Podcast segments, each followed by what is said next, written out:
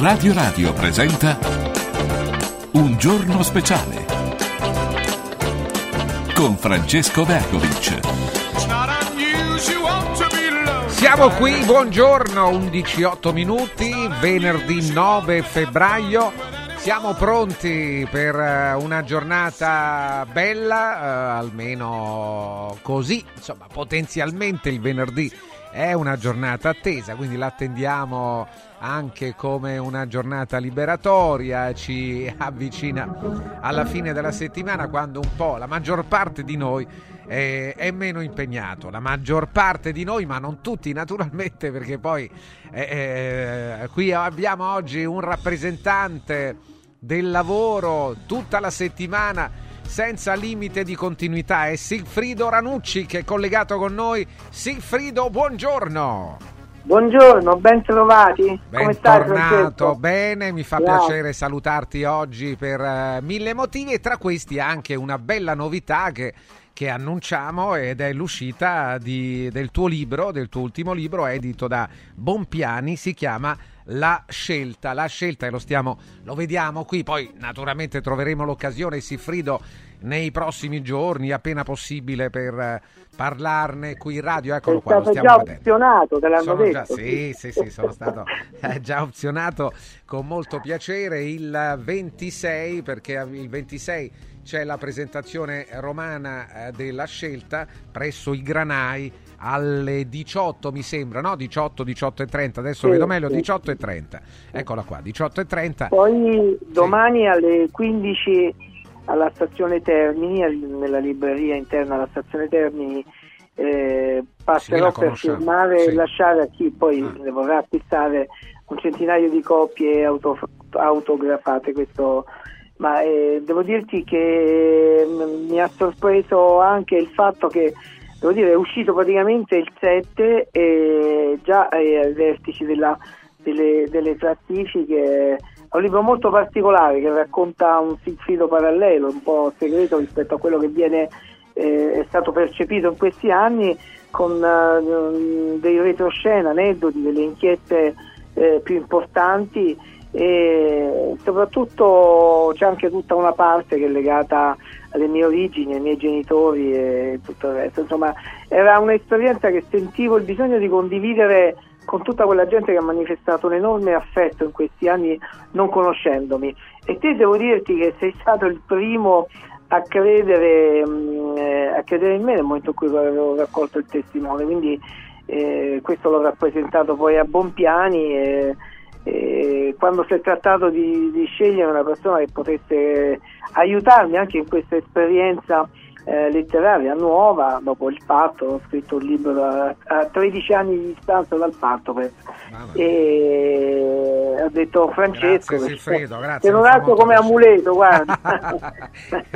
Sì, anche perché è successo qualcosa in Report, che è una trasmissione che è nata già benissimo con Milena Gabarelli. Naturalmente tu nel libro racconti anche come andò sia l'inizio e sia poi il passaggio di consegne tra Milena e te, quando arrivasti nello studio e tutto il resto, ma quello che è successo è che non finisce lì con Sigfrido Ranucci. Questo è stato un grande cambio di marcia che è legato anche ad alla tua figura che chiaramente è amata, ma non da tutti, qualcuno lo ama, qualcun altro meno, e quindi però è un catalizzatore anche, e non finiscono lì anche le inchieste, non finisce nel nostro cuore. La notizia di oggi è la richiesta di archiviazione da parte della Procura di Roma sulla vicenda Autogrill, no? Una vicenda molto controversa che tu conosci benissimo, dove c'è una ricostruzione delle indagini da parte di PM che è veramente solidissima, che sottolinea il buon lavoro fatto da Report nella ricostruzione della vicenda, il fatto che la professoressa che aveva filmato l'incontro tra l'ex premier Renzi e lo 007 Marco Mancini non è legata in alcun modo ai servizi segreti, non c'è stato mai nessun complotto. Report ha fatto semplicemente tutto quello che doveva fare, il proprio lavoro. Io oltretutto racconto, dedico un capitolo proprio nel libro di questa vicenda, con dettagli inediti su quello che è successo, su come è stato lavorato questa inchiesta di Viatore Quinta. C'è un profilo anche della professoressa inedito, insomma anche tutti gli attacchi che abbiamo subito in questi anni, certi di aver fatto il nostro lavoro con indipendenza, libertà e obiettività, ecco. E con dei risultati, oltretutto, risultati evidentissimi, e la difficoltà anche di rilanciare sempre, no? Di fare sempre meglio, e la cosa avviene puntualmente, e questo chiaramente va a merito tuo, senza dubbio, della tua squadra, senza dubbio, della bontà delle scelte e anche della varietà delle scelte delle inchieste. Qui rispondiamo alle tante domande perché ognuno di noi ha in testa un'urgenza, no? Rispetto a quelle che vediamo, ma a mano ci arrivi, Sigfrido, no? Ne fate talmente tante ogni volta, insomma. Stasera, domenica, torneremo per esempio sui vaccini, no? Di cui parlo anche nel libro, tra le altre cose. Sì. Ma con dei dati anche fino ad oggi segretati, perché siamo riusciti a vedere quello che c'era nei contratti stilati con le case farmaceutiche, che fine hanno fatto i vaccini, dove sono, perché noi ne abbiamo comprati 4,4 miliardi di euro per 381 milioni di dosi di vaccini, ne abbiamo somministrati di 147 milioni, gli altri li abbiamo buttati e sono conservati, e conservarli costa la bellezza di quasi 400.000 euro al mese, pensa, perché ci vuole poi la catena del freddo, e abbiamo ricontrattato con le case farmaceutiche attraverso l'Europa anche un terzo contratto, perché ci siamo resi conto che ne abbiamo presi più del dovuto a prezzi grandissimi. Pensa che una parte dell'eccedenza verrà spalmata fino al 2026 di questi vaccini, un'altra ci rinunciamo, ma per contratto saremo costretti a pagare ugualmente le dosi che non avremo mai, però ci hanno fatto la cortesia dello sconto, 10 euro a dose di quelle che non vedremo mai. E poi che fine ha fatto AstraZeneca, il vaccino sul quale l'Europa aveva puntato, che poi è stato messo subito in discussione dopo i primi casi di reazioni avverse, no? Ti ricorderai, sì, dopo bene, certo. i casi di morti di pazienti giovani che hanno di fatto fermato la campagna di vaccinazione di AstraZeneca. Che fine ha fatto e quali sono i resti, le scorie che ci ha lasciato, e infine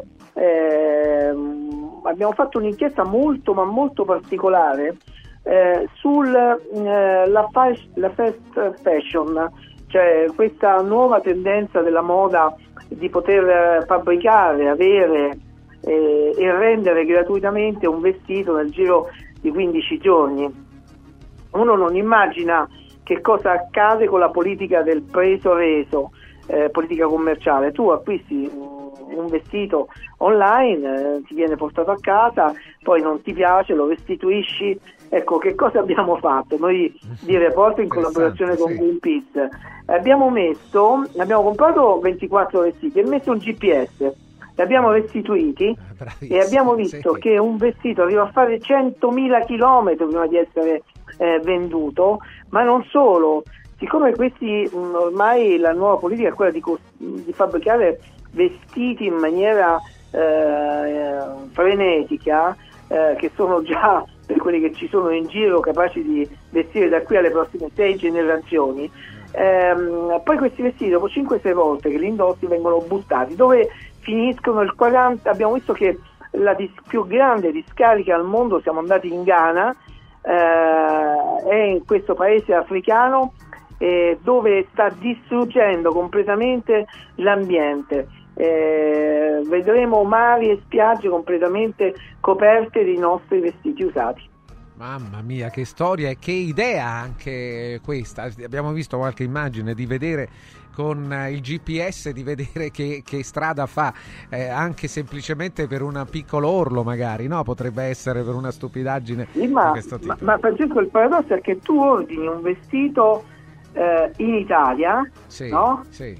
E che cosa succede? Che magari parte da un magazzino italiano, arriva da te, fa il reso, poi viene ordinato in Spagna, poi si sposta in Polonia, poi si sposta in Francia, poi si sposta in Germania, poi ritorna in Italia e non è stato venduto con la politica del reso preso. Quindi un vestito riesce a fare 100.000 chilometri in poco tempo, oppure l'abbiamo ritrovato anche in un magazzino in Toscana, dopo che ha fatto 100.000 chilometri, un vestito che era stato acquistato da noi è stato reso indietro. Insomma, ci sono dei dati che fanno ipotizzare che il settore della fast fashion è un settore che inquina più, il settore che inquina di più dopo il settore petrolifero. Mamma mia, ma questo vale secondo te anche per gli alimenti? Certo, non il reso dell'alimento, però voglio dire, gli alimenti sappiamo che fanno anche molta strada, delle volte è veramente ingiustificabile, ingiustificate, inchieste pure in questo senso ne avete già fatte, ma non si finisce mai. Sì, però tu ti ricordi che fui interessato tantissimo quando tu mi avevi proposto di andare a mangiare a un nostro comune amico, che aveva chilometri zero, faceva la sua, il suo ristorante, il suo pomodorino, lo possiamo dire, dal nostro Antonello Colonna, certo. Che è mostruoso, certo. Bisognerebbe cambiare lo sguardo sul mondo, no? Non dico tornare alla santa regola di San Benedetto, che diceva di usare due tonali, una per il viaggio, che era un po' più tenuta bene, l'altra per tutti i giorni, ma insomma darci anche una regolata, magari favorire la consegna del vestito al negozio, come sta avvenendo in alcune parti, piuttosto che buttarlo, perché poi quel vestito che noi buttiamo finisce sulle spiagge del Ghana, ecco, sulle nostre spiagge arrivano i disperati e noi sulle loro spiagge mandiamo i nostri vestiti. Mamma mia, un'altra inchiesta che vedrete domenica sera 20:55 Rai 3. Qualche domanda degli ascoltatori? Sigfrido, ce l'hai 2 minuti? Sì. Molto bene, allora ti chiedono anche su Sanremo e vogliono il parere, ma Sigfrido naturalmente è interessato anche al festival come tutti noi, almeno uno sguardo. Posso confessare che non l'ho visto quest'anno. Però ti chiedono del come sia possibile quella storia della gag del ballo di John Travolta, Sigfrido. Beh, è possibile, allora, no? Com'è possibile che non abbia rilasciato la liberatoria? Perché il contratto non prevede anche quello? Ma lì bisognerebbe entrare nei meccanismi dei contratti, che sono sempre molto complessi, molto variegati. E io ti posso dire che per policy aziendale, quindi per policy Rai, e noi quando abbiamo degli intervistati che hanno delle magliette con dei loghi, insomma, tendiamo ovviamente a coprirli. Questa è la tendenza della. Poi ti posso anche dire che pure a noi spesso capita che per distrazione, visto gli input che hai, la quantità di informazioni che hai dentro la puntata, magari può sfuggire qualcosa. Io sono stato tantissimo tempo fa inviato a Sanremo e posso dire che è una macchina talmente complessa, talmente ricca di input, talmente ricca di cose a cui dover fare attenzione, insomma, che qualcosa a volte anche di macroscopico può sfuggire. Poi se qualcuno ha sbagliato è giusto che paghi, il servizio pubblico è forte, agli anticorpi anche per però è una cosa interessante, però Sigfrido, questa è una cosa interessante, perché allora secondo me non bisogna neppure esagerare nel vedere il marcio dappertutto, però va detto che se c'è una cosa, se tu vai lì e censuri oppure dai una sanzione magari alle scarpe, allora perché gli occhiali no? ci sono gli artisti che indossano degli occhiali e allora quegli occhiali, gli abiti, cioè tutto potrebbe essere preso sotto la lente di ingrandimento, no? Sì, beh, assolutamente, ma infatti è molto complicato, no? Ma c'è chi può con astuzia giocare su queste cose, ma vi posso garantire per esperienza personale che a volte determinate cose possono scappare perché magari l'attenzione è posta su altre cose che in quel momento sembrano più grandi, no? Sì, cioè, certo. Quindi questo avviene anche nelle informazioni che noi diamo tante volte. C'è una cura maniacale nel dare un'informazione molto rigorosa e magari ti scappa un'immagine che non doveva essere messa lì in quel momento, succedono delle cose clamorose a cui non pensi, no? Io non so se tu ti ricordi, questa è una cosa divertente perché lasciamoci alle spalle, ecco, con un'esperienza divertente questa storia, una vecchia inchiesta che riguardava la Lazio, la Cirio e via dicendo. Un nostro inviato, Paolo Mondani, intervistò Baraldi e lo intervistò nella stanza di Cragnotti. Questa intervista avvenne in una già stanza, immagino, sì. E dietro appeso c'era un quadro. Bene, il giorno dopo ci scrisse uno che diceva di essere il proprietario di quel quadro che era stato rubato e che non gli voleva indietro. Ma guarda che roba, ragazzi. E lì, a proposito di quadri, di opere d'arte, di sgarbi, ma anche nel libro si parla di opere d'arte in un'altra vicenda, naturalmente. Sì, bella, una storia straordinaria. Ma tu sei riuscito a leggerlo? Non completamente, ma sì, certo, uno sguardo già gliel'ho dato, naturalmente sarà totale nei prossimi giorni. Sai che su questa storia ti lasciamo, Sigfrido? Sì. E su questa vicenda di cui parli ne La Scelta, si chiama così il tuo ultimo libro, edito da Bompiani, appena uscito, proprio uscito in questi giorni, ieri l'altro, Sigfrido Ranucci, l'autore. Quando c'è il firmacopie alla stazione Termini, Sigfrido? Domani alle 15 mi fermerò nella stazione, nella libreria, una grande libreria della stazione, e poi la presentazione sarà lunedì. Ma poi ce ne saranno altre poi in tutta Italia, ma insomma certo. Questo dopo Report, che finirà il 18 febbraio la prima. Bene, quindi bene, nel senso avrai tempo di muoverti allora. Comunque ti dicevo che molti anni fa, ma molti anni fa, presentando uno dei libri di Alberto Bevilacqua, venne a Valmontone al Palazzo Doria, c'era il sindaco, allora era Angelo Miele, e lui disse, ancora non usciva la storia di Parmalat e del patron, e raccontò pure lui qualcosa che a chi stava lì disse: ma veramente sta dicendo, vedrete che scoppierà. Aveva anche Bevilacqua contezza di una storia che un giorno o l'altro sarebbe poi finita male, ma lì fu proprio Sigfrido Ranucci incredibilmente in un viaggio in taxi ad avere delle informazioni e poi a far scatenare una serie di colpi di fortuna portarono a ritrovare la pinacoteca di Tanzi, che è stata valutata intorno ai 60 milioni di euro, quadri che erano stati acquistati con i soldi della Parmalat, e quindi sottratti agli azionisti della Parmalat, e che sostanzialmente erano stati portati in Svizzera, così mi racconta il testista in maniera improvvisa e sorprendente, prima della dichiarazione di default, perché poi la Parmalat non è mai tecnicamente fallita, la parte alimentare non si è mai fermata da un giorno, e questo è il miracolo poi della Parmalat, perché la parte alimentare era una parte sana.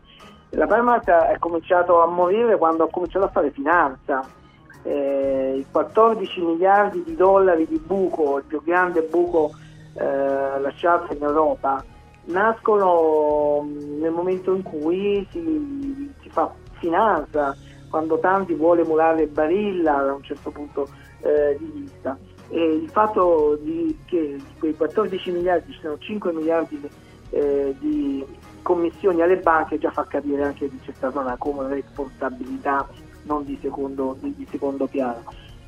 Però questi quadri furono ritrovati da me in maniera rocambolesca e anche in maniera singolare. Se pensi che c'era stata una procura come quella di Parma, una procura come quella di Milano e anche l'agenzia investigativa più importante al mondo, la Kroll, che era stata incaricata da Bondi, che era all'epoca commissario della Parmalat buona e di quella cattiva, della Good Bad Company, di recuperare tutto l'irrecuperabile per restituirlo agli azionisti della Parma. Detto, sembrava quasi incredibile, sì, che un giornalista, esatto, da Roma con la telecamerina ritrovasse una cosa.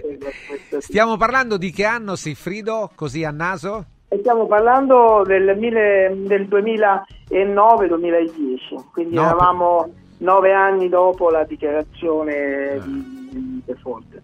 Sigfrido Ranucci, grazie Sigfrido. Sabato e domenica Report, e poi insomma ci sentiamo naturalmente prima del 26. Grazie, buona giornata. Ciao. Ciao, a presto. Attenzione, T-shirt Therapy, una grande richiesta e la promozione continua sulle T-shirt Fit Therapy su radioradioshop.it al costo di €59 anziché €79. La T-shirt Fit Therapy è contro i dolori muscolari e articolari cronici, le artriti, le artrosi, le cervicalgie e le lombalgie. Una volta indossata si attiva immediatamente la tecnologia Fit Therapy per un'azione antalgica sull'area lombare e dorsale. Realizzata con un tessuto termico, traspirante e ipoallergenico, è raccomandata per tutte le occasioni: lavoro, sport, tempo libero, riposo notturno. Non contiene farmaci e pertanto non ha controindicazioni. Materiale di altissima qualità, al 100% made in Italy. Efficacia garantita per almeno 300 lavaggi in lavatrice. Potete ordinarla bianca e nera della vostra taglia in base al peso e all'altezza.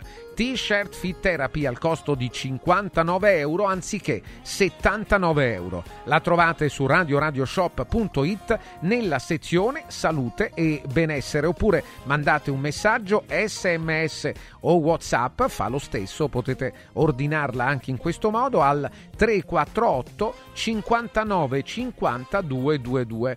348 59 52 22. Vi parlo anche di occhiali in cantiere con la grande promozione Porta un amico. L'acquisto di 2 occhiali da sole o da vista, il meno caro è in omaggio, quindi uno lo pagate e l'altro vi viene fatto in regalo, per voi o per chi volete voi, qualunque occhiale. 2 occhiali al prezzo di uno, anche sulle nuovissime collezioni. E poi per gli amici di Frosinone c'è 1928. L'avete visto questo occhiale?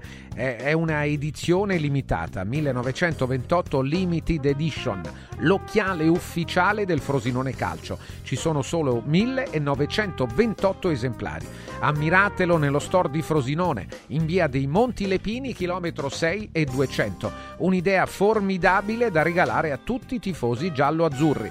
Inoltre sul sito occhialincantiere.it è possibile prenotare una visita gratuita con l'ortotista, il contattologo o la visita specialistica. Occhiali in Cantiere, Capena, Colleferro, Frosinone.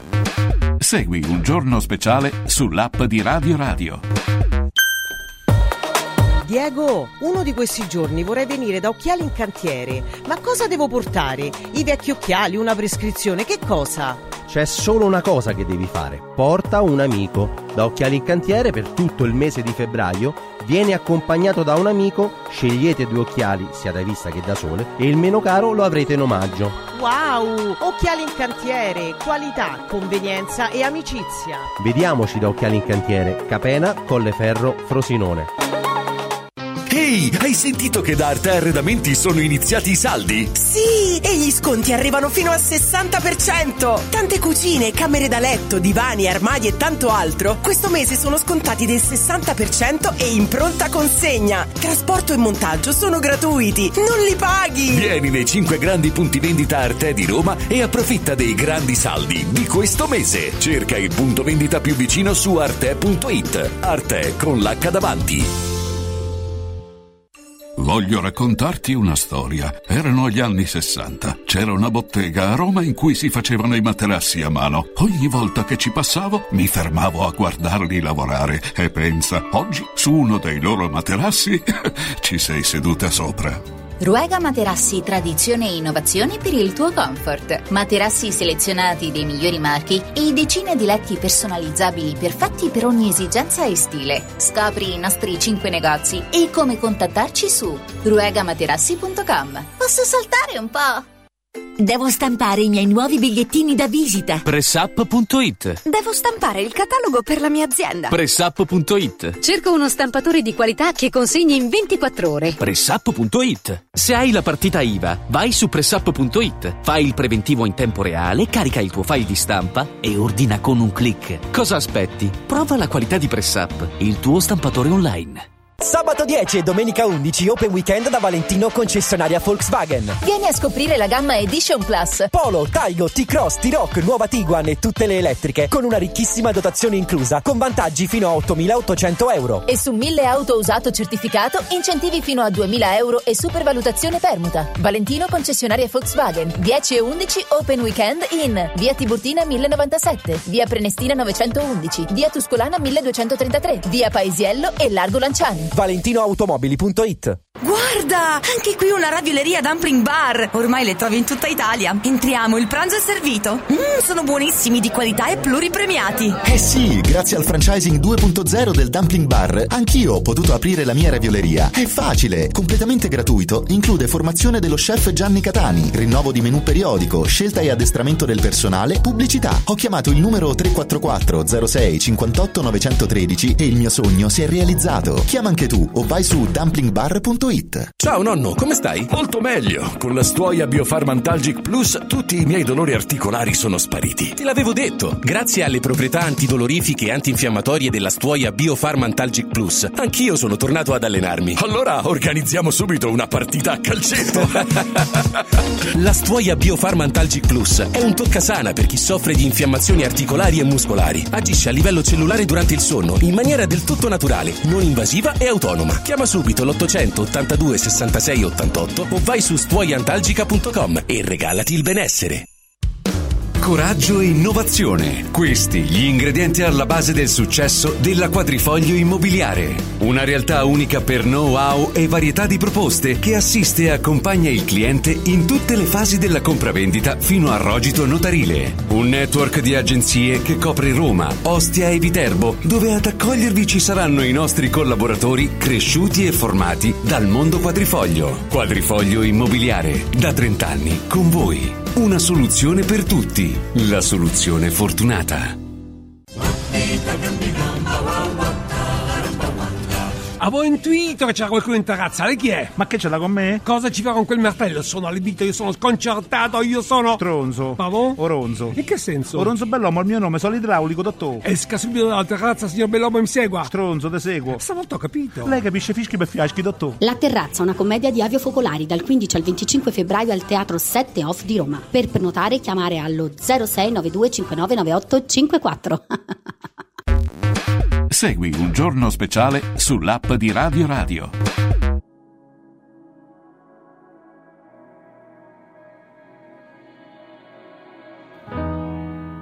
Quanto tempo ti manca per essere pronta? Io sono sotto che ti aspetto, così ti porto al mare. Quanto è passato dall'ultima volta che mi hai detto, sì mi hai detto che ti manca il sale, che brucia le ferite. E sulla pelle tre capelli, sulla tua bocca eravamo un ghiaccio che si scioglie in mezzo a nulla, in mezzo a tutta quella neve. Dio come ribella. Che sembra essere tutto perfetto, c'è sempre un pezzo che ci manca anche sotto il tetto. Non rifacciamo il letto. E allora prova la quel buco su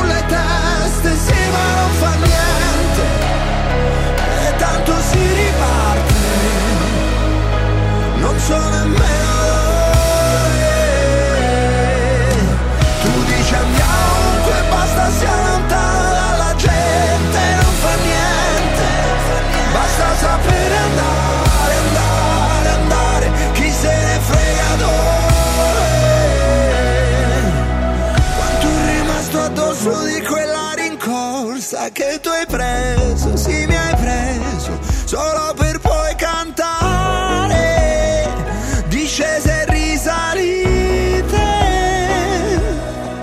e sulla pelle tra i capelli, sulla tua bocca eravamo una canzone di Battista all'alba, anche senza bionde trecce, io quanto sei bella. Allora piove da quel buco sulle teste, sì ma non fa niente, tanto si riparte, non so nemmeno dove.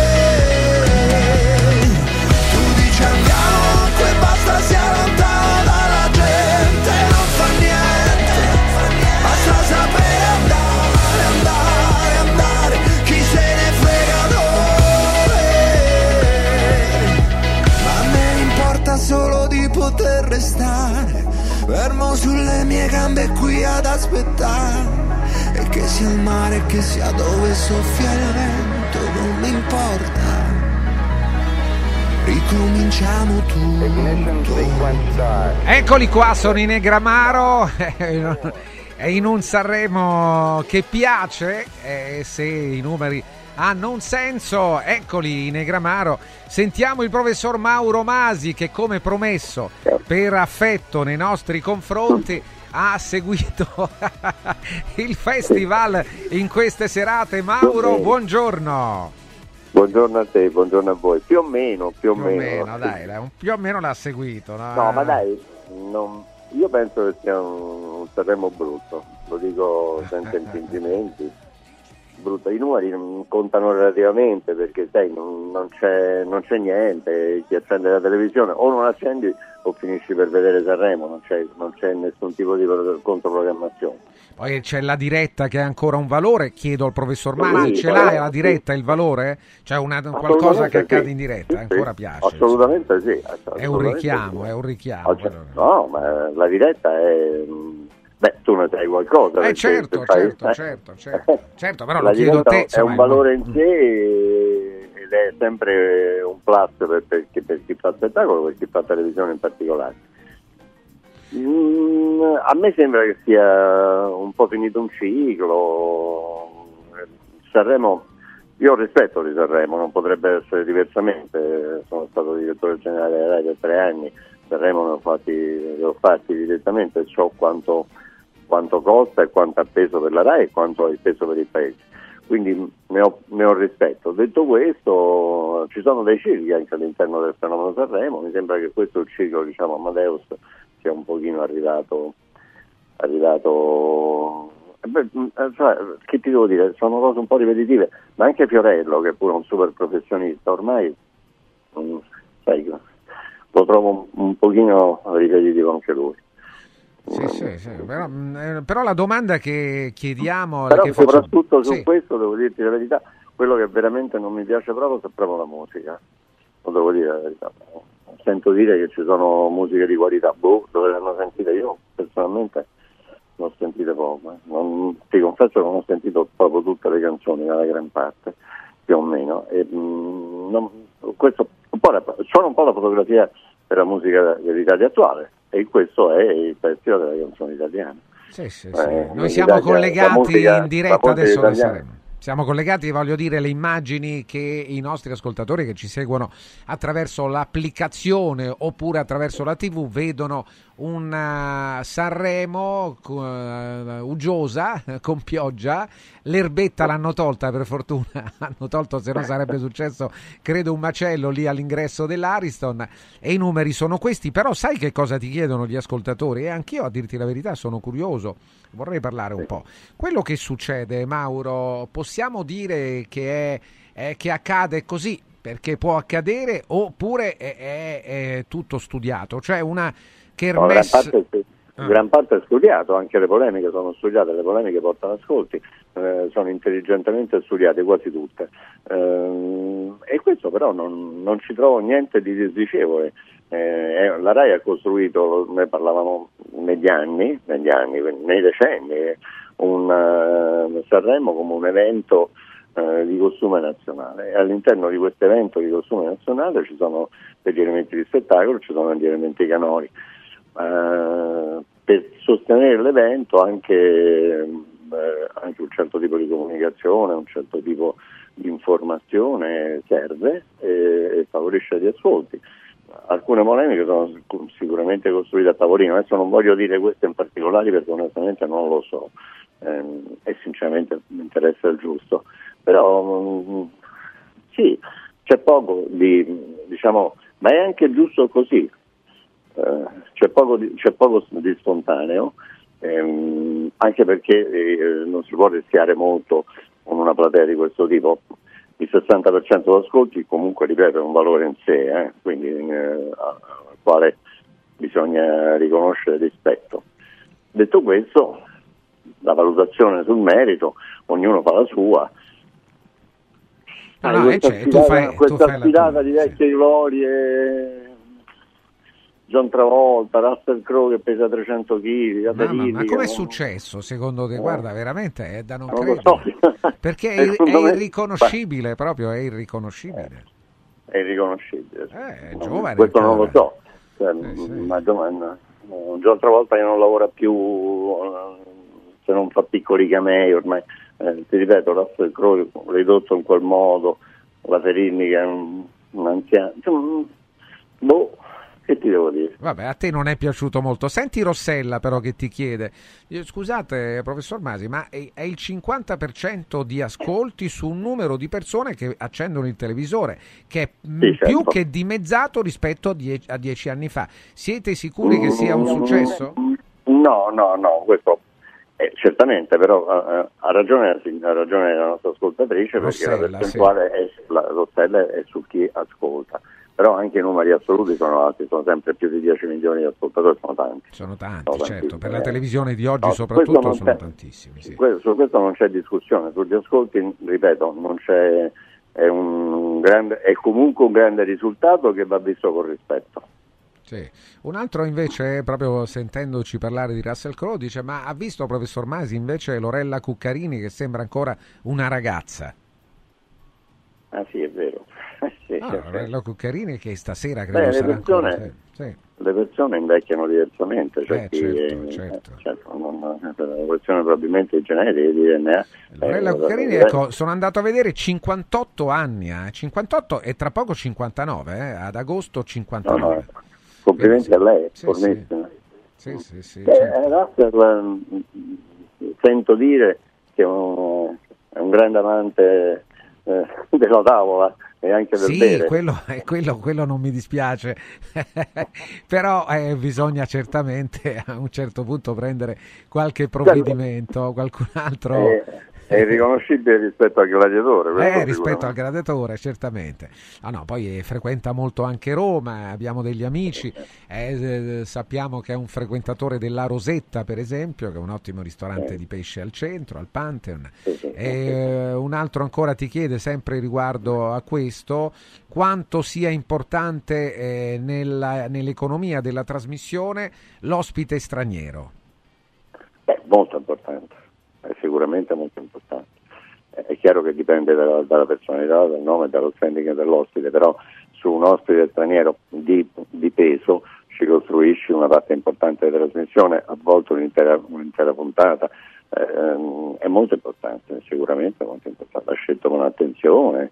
Questa è una domanda che ci ha fatto l'ascoltatore, può sembrare banale ma in realtà non lo è, perché la scelta dell'ospite è una scelta di grande peso, viene fatta, ti ripeto, avendolo fatto. Sì, e qual è fammi sapere qual è nella tua direzione dell'azienda l'ospite più azzeccato, più giusto che hai contribuito a trovare. Avemmo un ospite che all'epoca era, ma anche adesso era molto importante, era Jennifer Lopez con il suo gruppo di ballerini, il suo show veniva con 30 persone. Fece dei numeri, forse ve lo ricordate, nel Sanremo presentato dalla Clerici. Poi sempre in quel Sanremo lì un ospite straniero di grande standing, ma non un artista, fu addirittura la regina di Giordania, Rania di Giordania, forse lo ricordate, sì. Che dovevamo costruire tutta una serie di procedure perché c'era anche una questione di cerimoniale. Un altro ascoltatore ancora, poi sì, professor Masi, sempre interessante e mai ovvio, bene, fa piacere. Un altro ancora chiede al professore invece qualche polemica anche sul maschio. Oggi ne abbiamo parlato un po', la Teresa Mannino, non so se hai visto il monologo di Teresa Mannino che parlava di maschio bianco insomma, se ha inserito alcuni elementi, si inseriscono sempre se è opportuno o meno in una Teresa trasmissione di intrattenimento. Sì. Teresa Mannino è brava, è un'intrattenitrice di primo livello, è molto brava. Il monologo l'ho sentito quasi tutto, quello sul maschio, no, dice delle cose giuste ma anche un po' banali, è scontato, insomma, non so con chi ce l'avesse per la verità, però no. Un altro ancora ti chiede, buongiorno professor Masi, la domanda è questa, è Stefano che la fa: cosa manca al Festival di Sanremo per essere perfetto? Essere gradito. La domanda è, però insomma ci dobbiamo intendere, perché per uno spettacolo che fa il 60%, forse sì, allora... Secondo me, in questo come in altri, forse la qualità dell'intrattenimento e la qualità soprattutto della musica potrebbe essere migliore, ma questo è un giudizio personale, ognuno è il suo. Però non è nemmeno detto che se tu vai a cercare la musica, diciamo, più sofisticata, magari gli ascolti scendono. Se vai a cercare degli ospiti un pochino meno, un po' di altro diciamo, di altra qualità, potrebbero scendere gli ascolti. Da un punto dipende, cioè la valutazione di perfetto o non perfetto dipende da che punto di vista, non c'è un valore assoluto, non si può dire che uno spettacolo è perfetto. Comunque io dell'ottica Rai uno spettacolo che fa il 60% me lo prendo tutta la certo, vita. È naturale, hai ragione. Poi alla fine chiudiamo proprio con te, Mauro, col professor Mauro Masi, dicendo questo. Alla fine, al di là di polemiche, responsabilità, sanzioni, se ci saranno, ma la Rai ci guadagna è come un tempo i cinepanettoni che finanziavano il cinema italiano, no? Voglio dire, con Sanremo la Rai finanzia gran parte della sua stagione, no? Sì, ormai è così, certamente è così, ed è dal punto di vista di chi lo fa un risultato buono, eccellente, ottimo. Ripeto, poi si deve vedere al di là degli ascolti, sai, per dare una valutazione complessiva uno deve andare un po' al di là degli ascolti, perché come dicevo all'inizio gli ascolti poi sono i siti della mancanza di controprogrammazione, tant'è che questi ascolti qua richiamano quelli del 95 di Pippo Baudo, quando era, anche in quel periodo non c'era controprogrammazione, non sono in assoluto, questi ascolti sono stati già fatti, li fece Pippo Baudo più una volta, certo. Non casualmente nella metà degli anni 90, quando appunto come ora sostanzialmente non c'era una vera controprogrammazione. Chi conduceva il festival negli anni... Si deve porre qualche domanda sulla qualità, a iniziare dalla qualità della musica, perché questo si chiama Festival della Canzone Italiana. La qualità della musica la lascio alla valutazione degli ascoltatori, ognuno ha la sua, insomma. A me questo, mediamente, se levi forse Negramaro, insomma, che volete mandare in onda. Forse perché parlavano forse di Battisti, ecco perché sai. D'affetto per la sua storia personale, che vorrà avvertire, insomma, per il resto. Allora facciamo in questo modo, noi ringraziamo il professor Mauro Masi, lunedì però Mauro l'opera deve essere compiuta, ci sentiremo di nuovo, va bene? Okay. Ancora su Sanremo, grazie al professor Mauro Masi. Attenzione allo sportello legale sanità, che da 12 anni si impegna con la massima dedizione per ottenere giustizia e giusti risarcimenti in favore delle famiglie colpite dalla mala sanità, senza costi anticipati. Solo in caso di successo, solo in caso di risarcimento, darete allo sportello legale sanità, al team dello sportello legale sanità, quanto pattuito, quindi nessuna sorpresa, ma solo in caso di risarcimento. Allora, segnalate il vostro caso, chiamate lo sportello legale sanità 800 700 802, sportellolegalesanita.it, sportellolegalesanita.it, 800 700 802.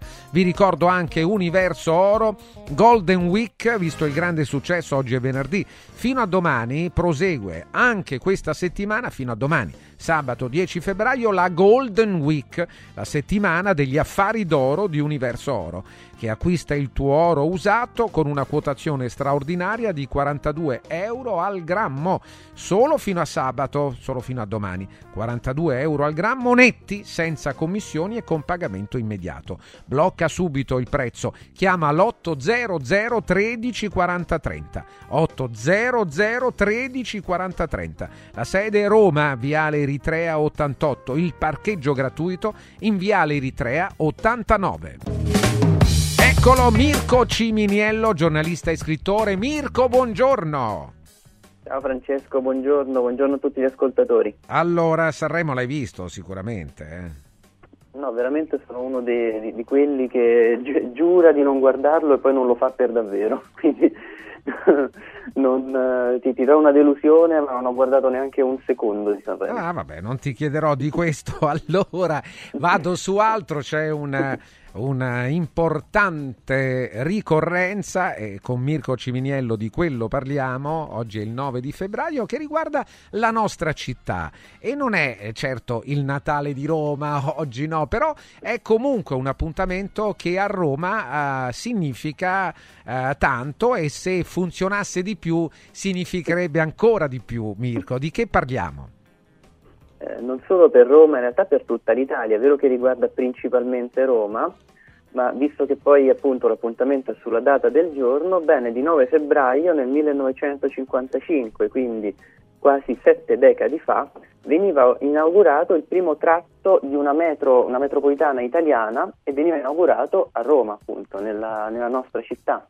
Veniva inaugurato alla presenza del Presidente della Repubblica, chiaramente il Presidente della Repubblica di allora, Luigi Einaudi, e veniva inaugurato il primo tratto, quello che adesso è compreso tra Termini e Eur Fermi, sì, che fa parte di quella che poi sarebbe diventata la linea B. E se ci pensi è curioso, perché la prima tratta in assoluto però è la linea B, mentre quella che a Roma è stata inaugurata per seconda adesso è la linea A. Curiosità, appunto, no? Sì, sì, fai bene a dirlo, poi interessante parlarne, perché poi, sai, spesso non ci rendiamo conto di quello che succede prendendola tutti i giorni, di quanto tempo è che c'è, e qualche volta, dobbiamo dire, anche dopo una notizia del genere, la sorpresa sullo stato odierno della metropolitana è ancora maggiore, Mirko, no? Perché uno può aspettarsi che il tempo poi cambi le cose, le renda migliori, più efficienti, insomma, quindi 60 anni fa o forse ci si potrebbe dare, sì, una spiegazione del, sì, motivo per cui, diciamo, del motivo dell'inefficienza, cioè visto che ha 70 anni allora si spiega così. Può darsi pure, Chiaramente nel frattempo poi ci sono stati tutta una serie di lavori. Per esempio, ecco, io prima ho detto che il primo tratto era tra Termini ed Eur Fermi, sì, tecnicamente era tra Termini e Laurentina, che per chi non lo sapesse a Roma è il capolinea, Laurentina è uno dei capolinea della linea B, Eur Fermi è la fermata successiva, quindi la seconda o la penultima a seconda della direzione. Però Laurentina è stata sostanzialmente inattiva o quasi per tantissimo tempo, per 35 anni praticamente.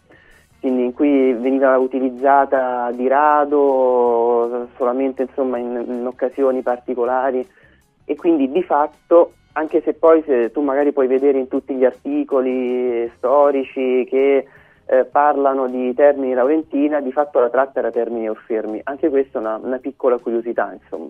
Ah, interessante.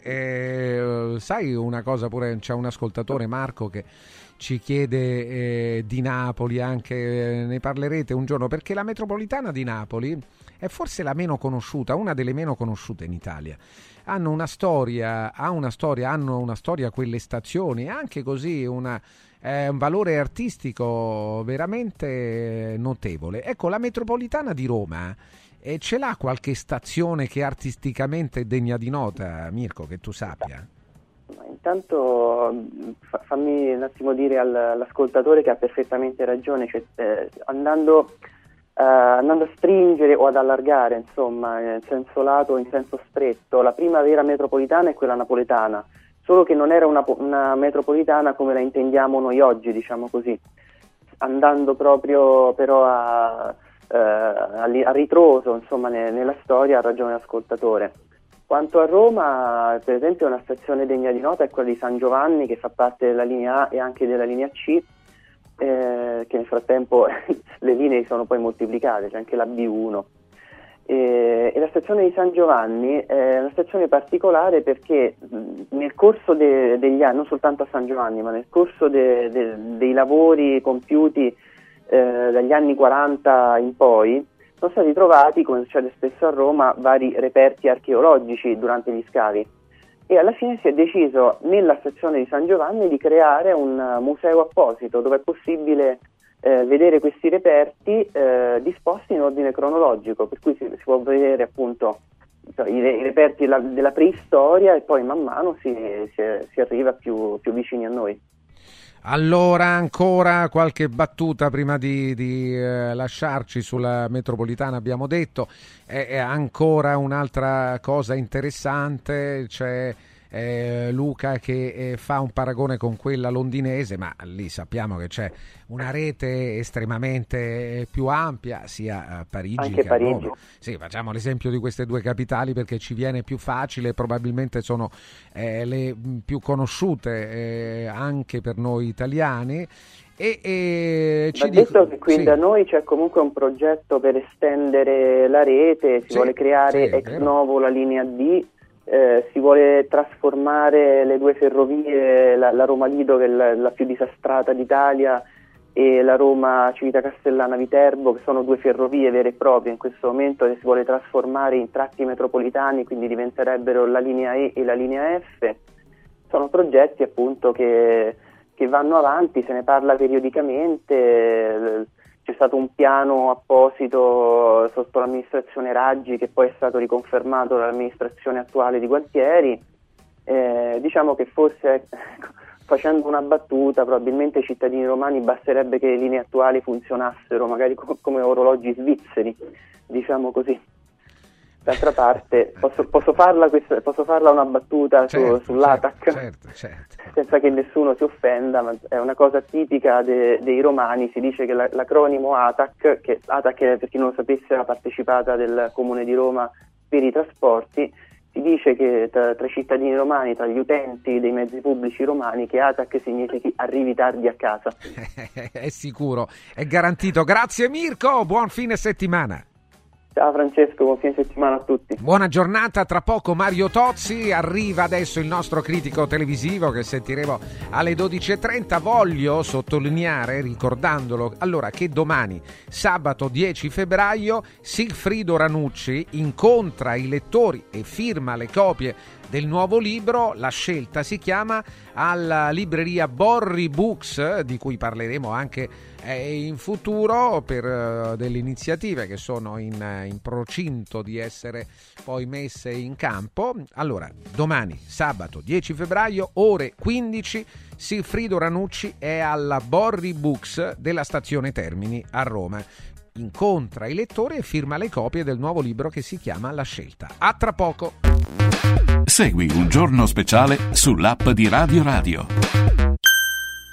Amici in Viaggio è il nuovo network di professionisti specializzato negli affitti a breve termine che trasforma il tuo immobile in una fonte di guadagno. Amici in Viaggio si rivolge a chi possiede uno o più appartamenti nel comune di Roma e offre un pacchetto completo per la gestione della locazione. Dalle pratiche burocratiche all'accoglienza ospiti alla pubblicità. Invia alcune foto del tuo immobile su WhatsApp al 351 78 55 99 5 o a info@amiciinviaggio.it oppure chiama il 351 78 55 99 5. Affida il tuo appartamento ad Amici in Viaggio e inizia a guadagnare da subito. Riscopri l'importanza e la bellezza di un sorriso sano e splendente. I dentisti di Solo Sorrisi sono a disposizione per la salute e la bellezza della tua bocca.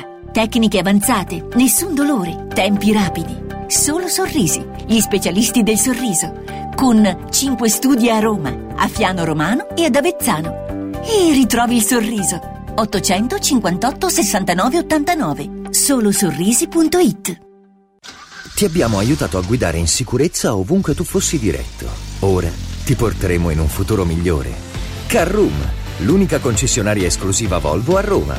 Carroom, al chilometro 33,7, carreggiata interna del GRA, uscita uffici finanziari. Da Carroom trovi anche offerte vantaggiose di noleggio e oltre alla normale manutenzione puoi fare la revisione, sostituire i pneumatici e avere un eccellente servizio di carrozzeria. Carroom, più Volvo di così. Volvo Carrum. In un momento in cui i mercati sono in forte tempesta, scegli il sereno. Da sempre l'oro è la forma di investimento più sicura. Universo Oro ti offre la migliore quotazione sul mercato per l'acquisto di oro da investimento. Investire in oro vuol dire liquidità immediata, riacquisto garantito e un valore finanziario certo nel tempo. Universo Oro, numero verde 813 4030, universo-oro.it, sede a Roma, Viale Eritrea 88. Sportello Legale Sanità, 12 anni di giustizia ottenuta e di giusti risarcimenti alle famiglie colpite dalla mala sanità. Come per infezioni nosocomiali o per danni o decessi provocati alla nascita su bambini sani. Sportello Legale Sanità, a disposizione di tutti gli italiani contro la mala sanità, senza alcun costo anticipato. 800 700 802. sportellolegalesanita.it. Da importanti ricerche scientifiche nasce SIRT 500 Plus, l'integratore che stimola la produzione di sirtuine, le proteine della longevità naturalmente presenti nel nostro organismo che rallentano l'invecchiamento cellulare e hanno la capacità di intervenire sul metabolismo. Vuoi rallentare anche tu l'invecchiamento? Recuperare energia, dormire meglio, diminuire lo stress? SIRT 500 Plus è la soluzione. SIRT 500 Plus, una marcia in più per il tuo metabolismo. Scoprilo su radioradioshop.it.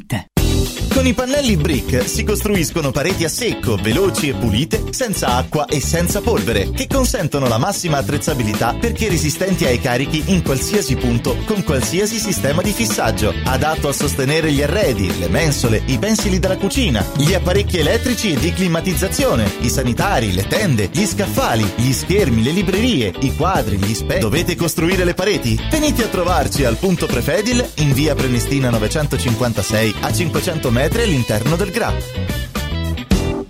Il mio salotto è un cinema. Il mio soggiorno è un teatro. Non è fantascienza, ma il frutto delle soluzioni tecnico-estetiche del Centro Musicale. E quindi non solo sofisticate apparecchiature audio-video, ma soprattutto suggestivi suggerimenti per trasformare ogni ambiente in un'area di intrattenimento. Noi del Centro Musicale siamo in via Valpellice 85, telefono 06 88 61 046, centromusicalesrl.it.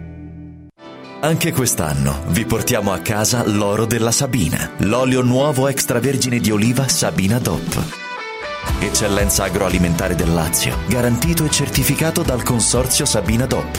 È possibile prenotarlo inviando un SMS WhatsApp al 348 59 50 222, 348 59 50 222, oppure direttamente sul sito radioradioshop.it. Sabina DOP, l'origine è protetta.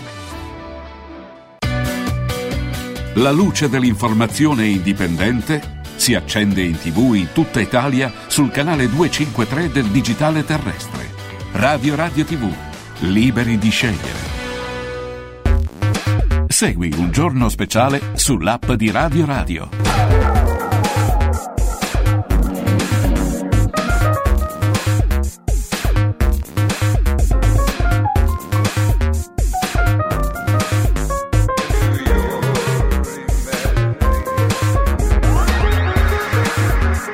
Siamo qui, c'è anche il professor Mario Tozzi, Mariuccio, che ci racconterà anche un po' la sua versione, la versione di Mario. La versione di Mario, l'ho detto, lo ripeto, molti, alcuni, ecco, non esagero, alcuni dei nostri ascoltatori vedrebbero molto volentieri Mario Tozzi in gramaglie sui bordi delle strade, ma la cosa non è possibile, l'abbiamo detto e lo ripetiamo.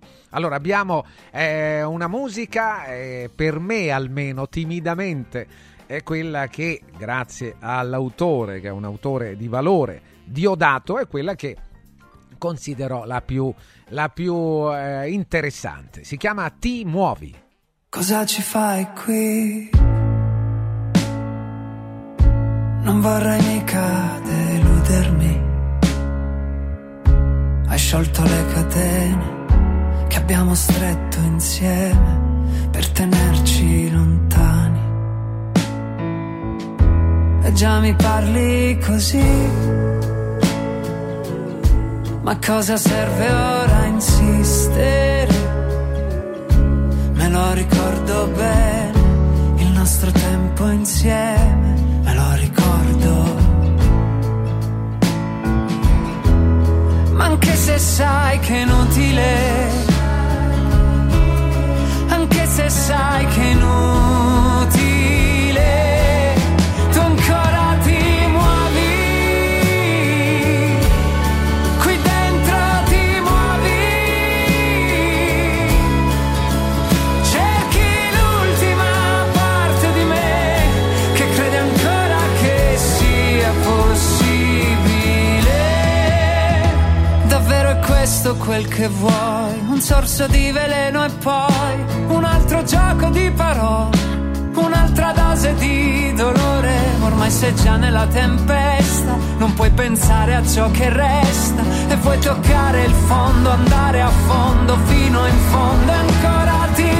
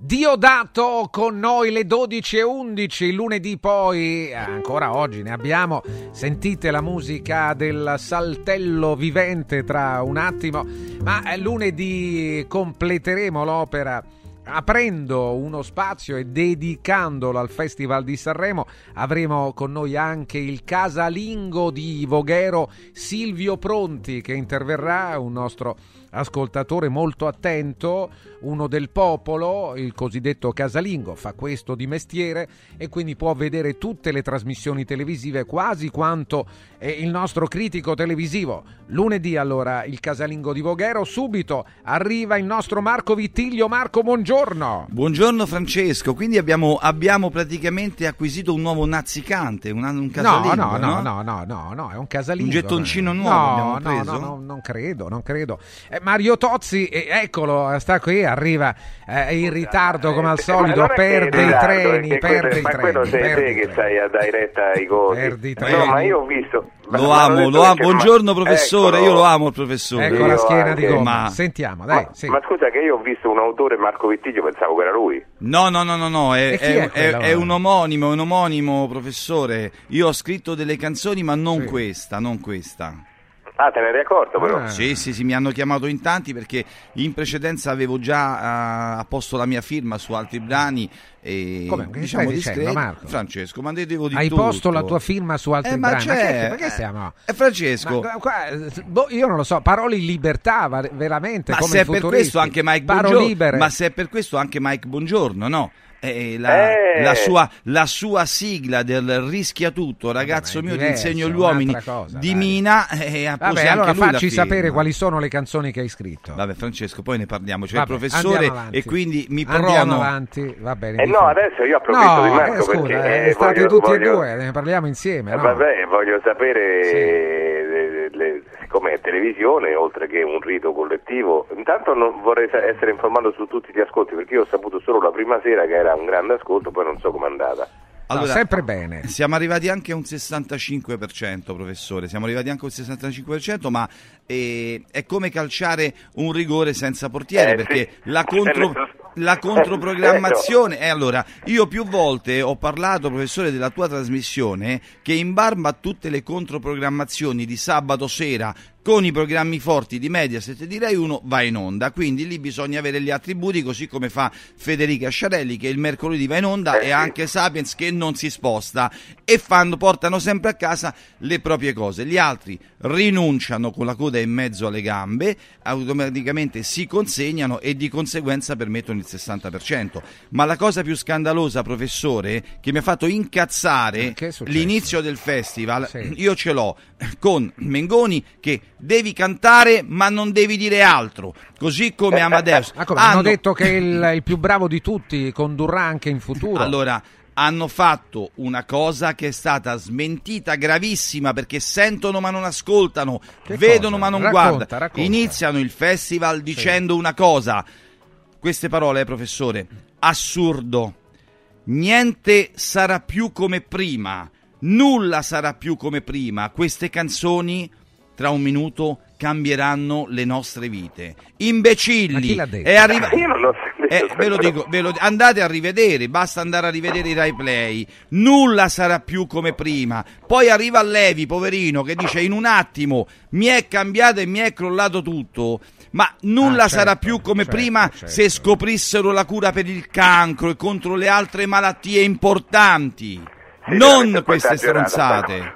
Questa cosa è un po' esagerata, ma tu che pensi dell'aspetto, diciamo così, parliamo, dividiamo, mi fa piacere parlarne, l'aspetto diciamo spettacolo da quello canzone? Allora, lo spettacolo, professore, c'è poco spettacolo e poca canzone, perché in maniera errata dicono no, perché questi con l'autotune, come vogliono pronunciarla, sono costretti questi nuovi musicisti all'autotune perché i soldi per prodursi non ci sono più, le melodie, gli archi, tutta la maestranza, non è più possibile sostenerla senza danari, per dirla alla Renato Zero, e di conseguenza si devono autoaiutare in barba poi alla qualità e alla quantità dei brani che vengono sfornati, quindi questo ci teniamo.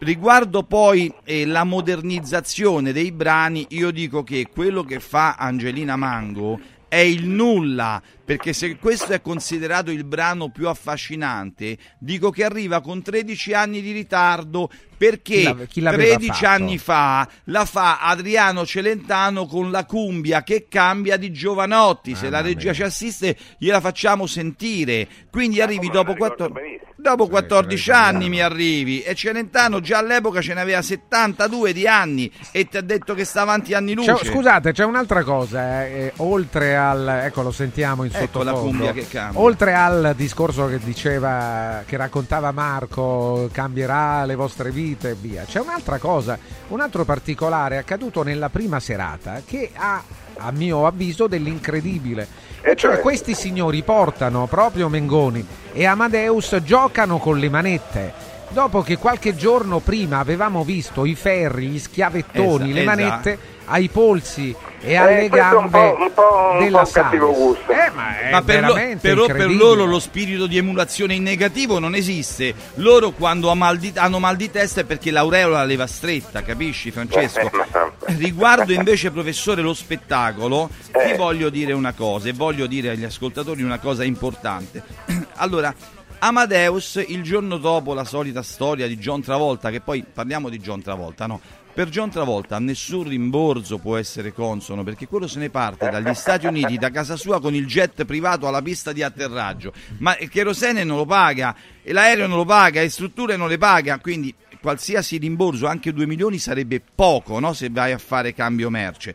Però quando Amadeus va a dire, e spero che mi venga a dire qualche cosa, mi può anche scrivere, no, Amadeus, non ho nulla, problemi. Non allora lui dice: Fiorello è il più grande showman che abbiamo, riesce a far fare tutto come Ferro, quello degli Stati Uniti, l'americano, ai grandi personaggi. E no, bello mio, perché coi soldi sono capaci tutti a far far tutto ai personaggi, anche se poi ci sono persone che non hanno prezzo e quindi non si vendono. Però ti voglio ricordare, Amadeus, sì, che allora Gianni Ravera nell'84 e Pippo Baudo hanno fatto molto meglio di te, perché questi e sono anche Aragozzini, che era stato forse il migliore. Aragozzini 89, poi lo chiedi a Politano questo, no, però non... per quanto esatto, però per quanto riguarda il far fare tutto ai grandi artisti, e questi due sono due fenomeni, allora sono 10 Fiorello messi insieme, questi hanno chiamato i Queen, li hanno fatti esibire, abbiamo il filmato, e hanno costretto Freddie Mercury a fare il mimo. Mamma perché mia. Soldi tanti, pollice e indice frusciavano, funzionano. Tant'è vero che Freddie Mercury, per protesta, non potendo rinunciare a quei miliardi di allora, cantava col microfono mezzo metro lontano dalla bocca per far vedere è finto. Quindi allora che questi sono ancora migliori, perché hanno costretto il più grande uno dei più grandi di tutti i tempi, vocalist, a non cantare, quindi sono ancora migliori, dai. Poi c'è un aspetto delle singole canzoni e delle performance, no? Che pure mi interessa, perché nel senso che comunque sta roba va in giro per il mondo, che uno dice fammi sentire come sta la musica italiana, vede sta roba qua, come ne riesce? Magari qualcosa di buono c'è, ecco, questo sto cercando di vedere.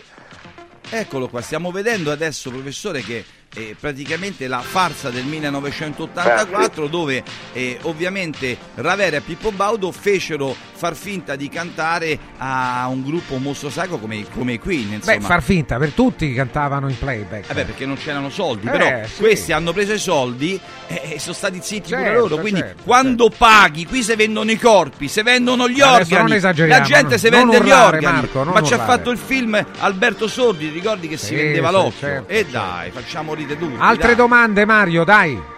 Un'altra cosa, appunto, dicevo, se c'era qualche cosa, perché comunque uno assiste a questa cosa collettiva, se la vede, eccetera, se c'è qualche cosa che poi può essere notevole, sia un testo sia invece una performance, perché noi poi insomma, valutiamo così anche quelle. Mi interessa sapere, Marco Grappa. Sì, c'è stato un po' di ostracismo iniziale, allora non perché io sia amico dei ricchi e poveri, ma hanno un brano molto molto gradevole con dei contenuti molto belli, a prescindere gli hanno dato la coccarda di ultimi della classe, mentre questo brano è molto gradevole. Io pure la penso così, pure io ho trovato così quel brano specifico. Dopodiché devo sentire delle frasi, sono in un garage, scrivo una cavolata, allora quello poi decidono che invece deve avere la coccarda da primo della classe. Io non l'ho capito molto questa cosa. Poi ci sono le imitazioni, professore.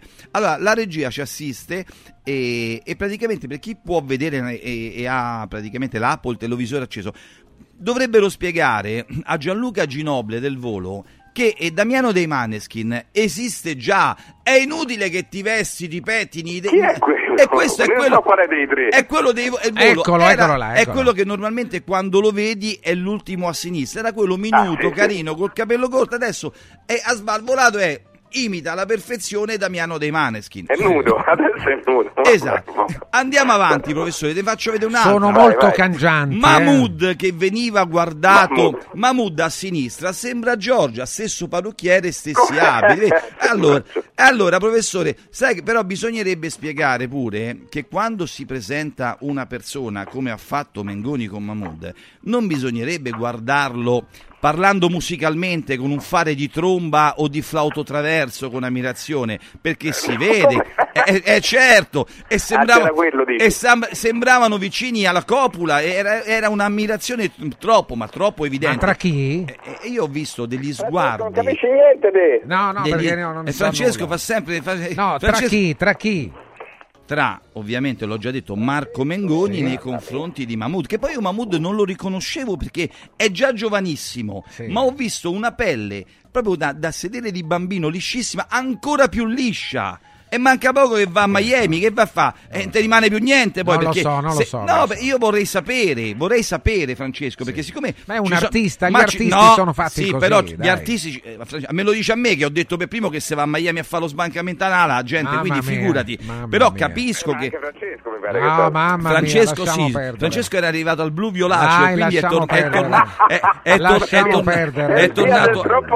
è tornato all'antico, Francesco, per poi il saltellante... Guarda che leggo adesso qualche messaggio, perché Mario non lo vogliono mollare, non è che Sanremo è mondi completamente. Eppure io ti dico una cosa, che non c'è solo Sanremo. Io ti dico che, tornando indietro, perché io le cose me le ricordo tutte, qualora la canzone del professore fosse stata oggetto di gara, a mio parere la tartaruga, per dei concetti importanti, specialmente in questo periodo, non sarebbe andata sotto il terzo posto, te lo dico io. Sarebbe andata male, malgrado la voce di Mario. Allora, senti questa, questa un paio di cose te le voglio leggere. Si rassegni Tozzi, i trattori con gli agricoltori smantelleranno le misure distruttive dell'Unione Europea, caldeggiate da Tozzi, scrive Pisolino. Se vogliamo mangiare roba con i pesticidi, ragazzi, accomodate. I grilli no, però i pesticidi sì. Non siamo favorevoli. Per Marco, visto il livello delle canzoni di Sanremo, non potrebbe partecipare alla gara canora anche Antonio Caprarica con la canzone Il Cravattone? Cravattone, che l'ho messo io il nome, gliel'ho messo io. Cravattone è diventato anche, probabilmente diventerà esperto anche di doppiaggio hard, perché lui sa di psicoterapeuta, sa di tutto, sa di musica, di canzoni, di fiocinamenti tra di loro nella cappella reale inglese, come i Bonobi, professore. Scrivono, perché lui descrive l'Interland della Casa Reale come dei Bonobi, capisci? E lì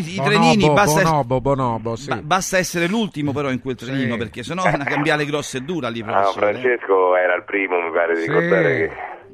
Esatto. Che schifo, Francesco. Andiamo avanti. Però, ti dico un'altra cosa. Ma gli ospiti? Vabbè, gli ospiti, quando mi dicono no, perché io poi sono ascoltatore di Radio oltretutto, Francesco, quindi stavo ascoltando Masi che dice no perché si è ingrossato tanto Russell Crowe. Vabbè, ma quello è il ciclo della vita, ma perché Gerard Depardieu, che è diventato il quintuplo, mamma mia, di che parliamo, Francesco? Gerard Depardieu è sempre stato così, no, Francesco, quasi sempre, non parlo di 900, ma 900 aveva 20 anni, è diverso, no? Allora il 70, se non sbaglio. Questi due ospiti, no, sono stati due calci di rigore senza portiere sbagliati, due colpi sparati a salve, perché tu a John Travolta tutto gli puoi far fare, meno che quel balletto stolto. Mamma mia, capisci?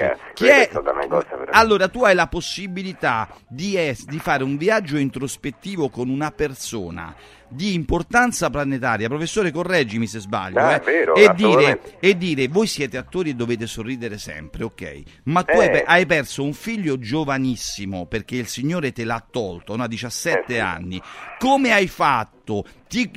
Hai continuato ad aver voglia di lavorare, puoi permetterti di non fare più niente perché sei ricchissimo, ti manca lo spettacolo o preferisci non sorridere più forzatamente? Queste sono domande da fare. Assolutamente, quando c'hai un personaggio di calibro mondiale come sono questi due, quello ha vinto 2 Oscar di seguito, insomma, potresti anche, mettendosi d'accordo, andare su questa parte personale e anche magari vedere il loro angolo visuale, che può essere importante pure per noi. E se tu li riduci a pantomima, al di là dello scherzo, uno che duri un secondo lo può anche fare, ma non quella roba d'altra. No, ma poi li ha messi in antagonismo, perché uno indirettamente e involontariamente ha sbeffeggiato l'altro, no? Perché certo, gli dici il balletto e quello fa, ma io mi metto a fare il balletto. No, non è così no, che no, si no. fa, assolutamente. Ma io però, ecco, lì faccio l'unica critica che mi sento di muovere, così un po' televisivamente, conoscendo molti degli autori, dico ragazzi, ma non ci avete pensato un attimo, perché ci sono gli autori dietro a questo, no? Bisogna sempre ricordare. Scusa, che non solo, ci sono gli autori miei, e c'è anche il produttore poi. Vabbè, poi io... Vabbè. C'è il produttore che deve sapere tutto. Volevo sottolineare anche la battutona di Fiorello alle 23:20, che dice, perché noi Fiorello non fa ridere neanche quella nominata sempre dal professore la Iena Riders. Ma non è vero, Fiorello perché... è un grande artista, ma dai. Francesco, ascolta, noi abbiamo avuto, tu hai avuto specialmente, Radio ha avuto il più grande atleta italiano a mio parere di tutti i tempi, che era Pietro Mennea, ok? Pietro Mennea poi è divenuto plurilaureato, politico, mentore di tanti insegnamenti, ma non poteva più percorrere i 100 metri e i 200 metri, del quale è stato per mi sembra 22 anni primatista mondiale, no? Allora, Amadeus, Fiorello ha fatto il suo tempo, ma adesso è come una persona che calza il 44 e vuole per forza indossare il 38. La battuta più performante doveva essere: sai perché le tende piangono? Perché sono da sole. Questa è una cosa che fa ride. Se te la dicono al bar, dici, ma questo è che è bevuto, che gli danno la grappa al posto dell'acqua dentro la bottiglietta, scusami. No, certo.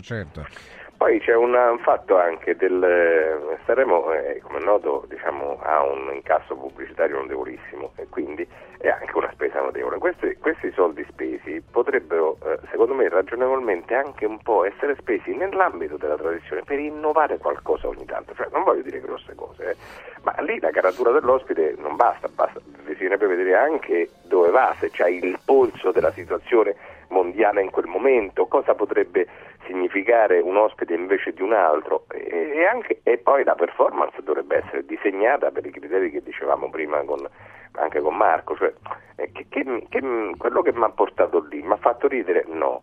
Mi ha messo in imbarazzo? Sì.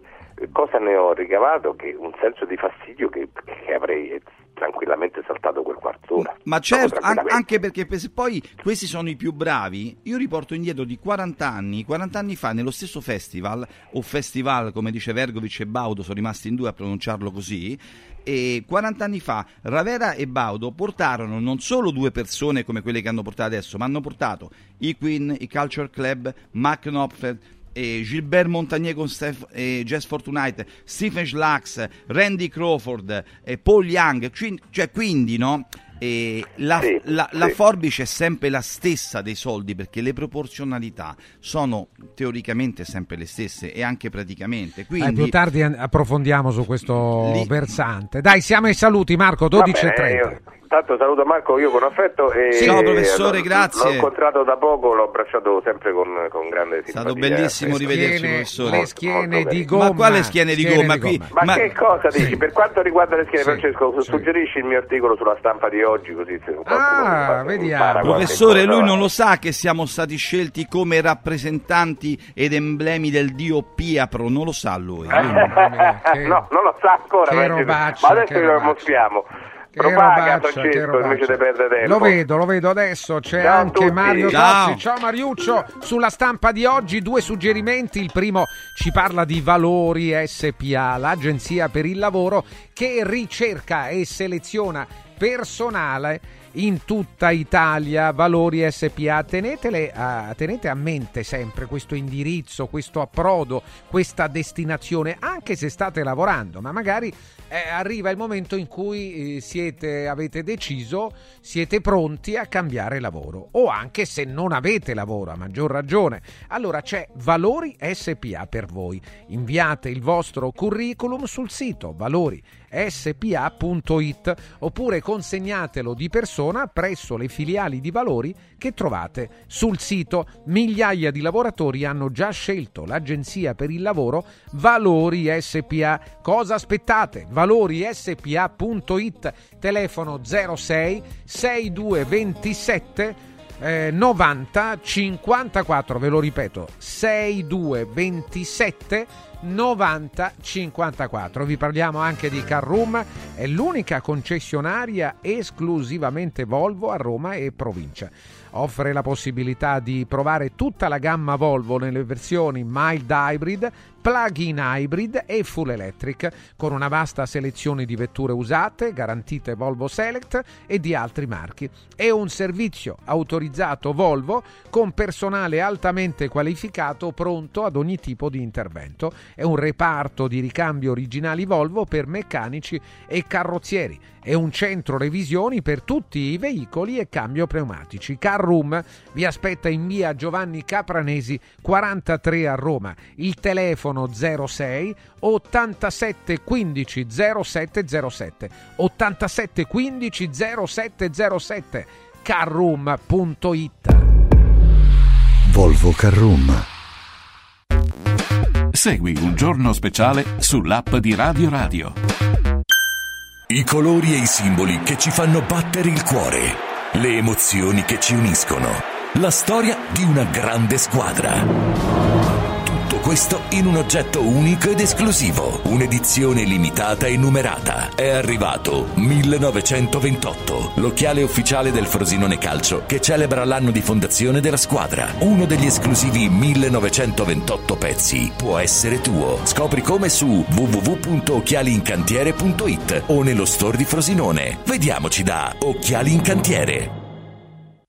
Amici in Viaggio è il nuovo network di professionisti specializzato negli affitti a breve termine che trasforma il tuo immobile in una fonte di guadagno. Amici in Viaggio si rivolge a chi possiede uno o più appartamenti nel comune di Roma e offre un pacchetto completo per la gestione della locazione. Dalle pratiche burocratiche all'accoglienza ospiti alla pubblicità. Invia alcune foto del tuo immobile su WhatsApp al 351 78 55 99 5 o a info@amiciinviaggio.it oppure chiama il 351 78 55 99 5. Affida il tuo appartamento ad Amici in Viaggio e inizia a guadagnare da subito. Antò fa freddo, non ce la faccio più. Accendi la caldaia Vaillant.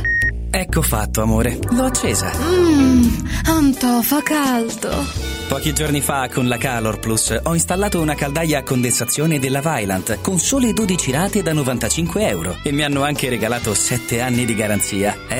Con questa caldaia mi sto togliendo tante soddisfazioni. Fallo anche tu con la Calor Plus. Chiama subito lo 06 86 21 3671. Antò. Devo stampare i miei nuovi bigliettini da visita. Pressup.it. Devo stampare il catalogo per la mia azienda. Pressup.it. Cerco uno stampatore di qualità che consegni in 24 ore. Pressup.it. Se hai la partita IVA, vai su Pressup.it, fai il preventivo in tempo reale, carica il tuo file di stampa e ordina con un click. Cosa aspetti? Prova la qualità di Pressup, il tuo stampatore online.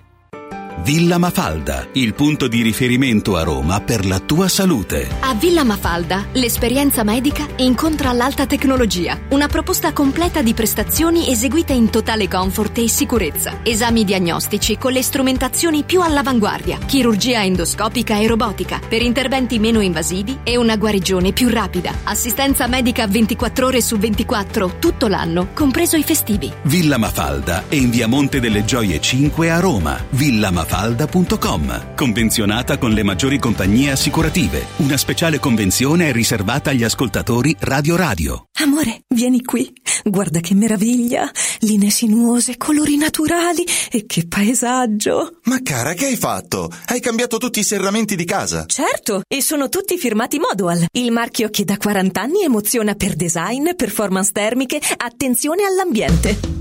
Spalanca le finestre a un futuro più verde. Scegli Modoal, che dal 1984 produce infissi di qualità. Digita Modoal.it o corri nei nostri showroom di Roma e Passo Corese. Modoal. Guardare oltre. Vedere green.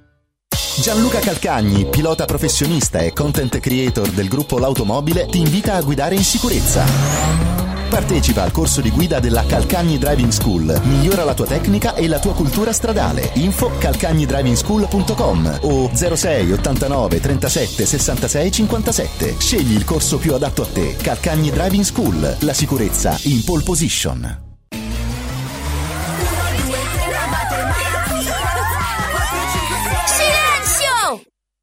carnevale, tutti a Cinecittà World! Sì! Da quest'anno il carnevale si festeggia a Cinecittà World. Parata dei carri, spettacoli, sfilate e premiazione delle migliori maschere. Scatenati nella più grande battaglia di coriandoli di Roma e scopri la novità 2024, Hotel Transilvania. Ingresso a €10 e torni gratis quando vuoi entro marzo. Info e biglietti su cinecittàworld.it.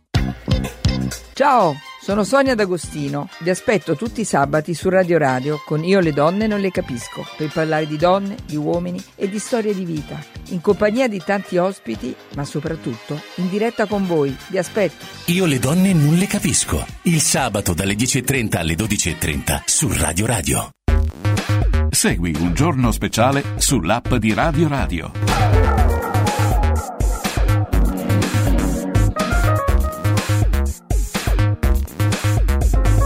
Eccolo là, Lorella Cuccarini romperò il ghiaccio con un momento di spettacolo. Lorella Cuccarini in grande forma, a quasi 60 anni stasera sarà coprotagonista del festival. Eccolo qua Marco Vittiglio. Eccoci, buongiorno pronti. Di nuovo. Se ti sente ti mangia, perché ancora non è a 59, di 60 si incazza sicuro. No, ho detto quasi 60 anni, in questo però detto con questa accezione. Non faccio l'errore che facesti anni fa, terribile, con Barbara Buschè. No, e quello l'ha fatto Serpentello.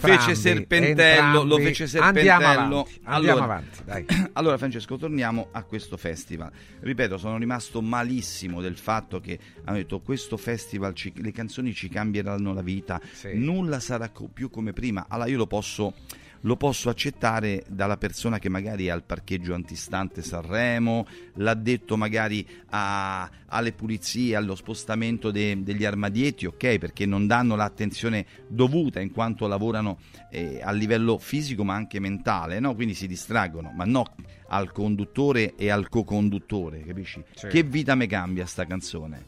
Che vita mi cambia? Che nulla sarà più come prima? Che mi stai a dare? Scoperta vaccino anticancro? Che mi stai dando? L'hai detto, no, lo voglio ribadire. Siamo d'accordo. Voglio ribadire. Poi, avanti. Ma pensavano magari di fare una battuta, capito? Ma non fai. Ma se allora, se tu sei un comico, a me va bene. Se sei un battutista, sei una persona. Ma siccome non devi far comico, devi sta buono, devi sta zitto. Sì. Pensa a fare quello che devi fare e basta, e basta. Poi Amadeus dice che senza Fiorello non sarebbe riuscito a condurre e portare in porto questo quinto Sanremo, perché non lo so.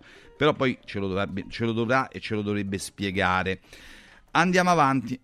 Parallelamente le poche trasmissioni che vanno avanti sono Bella Ma di Diaco e poi funziona? Pochissimo, sì. E funziona quasi per niente Prima di Domani della Bianchina, come la chiama.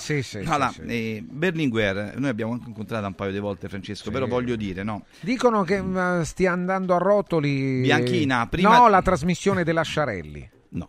Non è possibile, ma che è sempre 10-12%. Davide, allora questa settimana non fa testo nulla, però la sera, ma il giorno fa molto testo.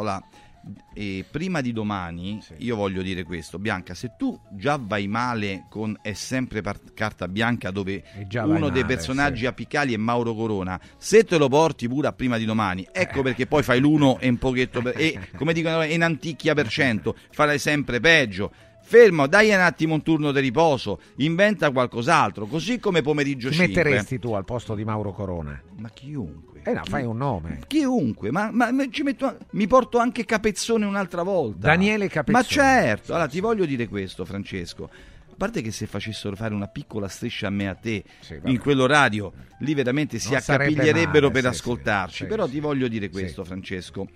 E in pratica, Pomeriggio 5 della Merlino, quando dico che regala 7, 8, 9 punti alla vita in diretta, è vero. Vero è che poi lei, purtroppo, e le auguro una guarigione immediata, spero di vederla anche oggi, è stata sostituita per un paio di giorni da Giuseppe Brindisi, perché ha avuto mal di gola, febbre, è umano questa cosa, però complimento Pier Silvio, perché poi torno subito alla Merlino, perché mentre domenica in se s'ammala Avenier per un'indisposizione, se mandano le repliche e non si fa la trasmissione come già accaduto.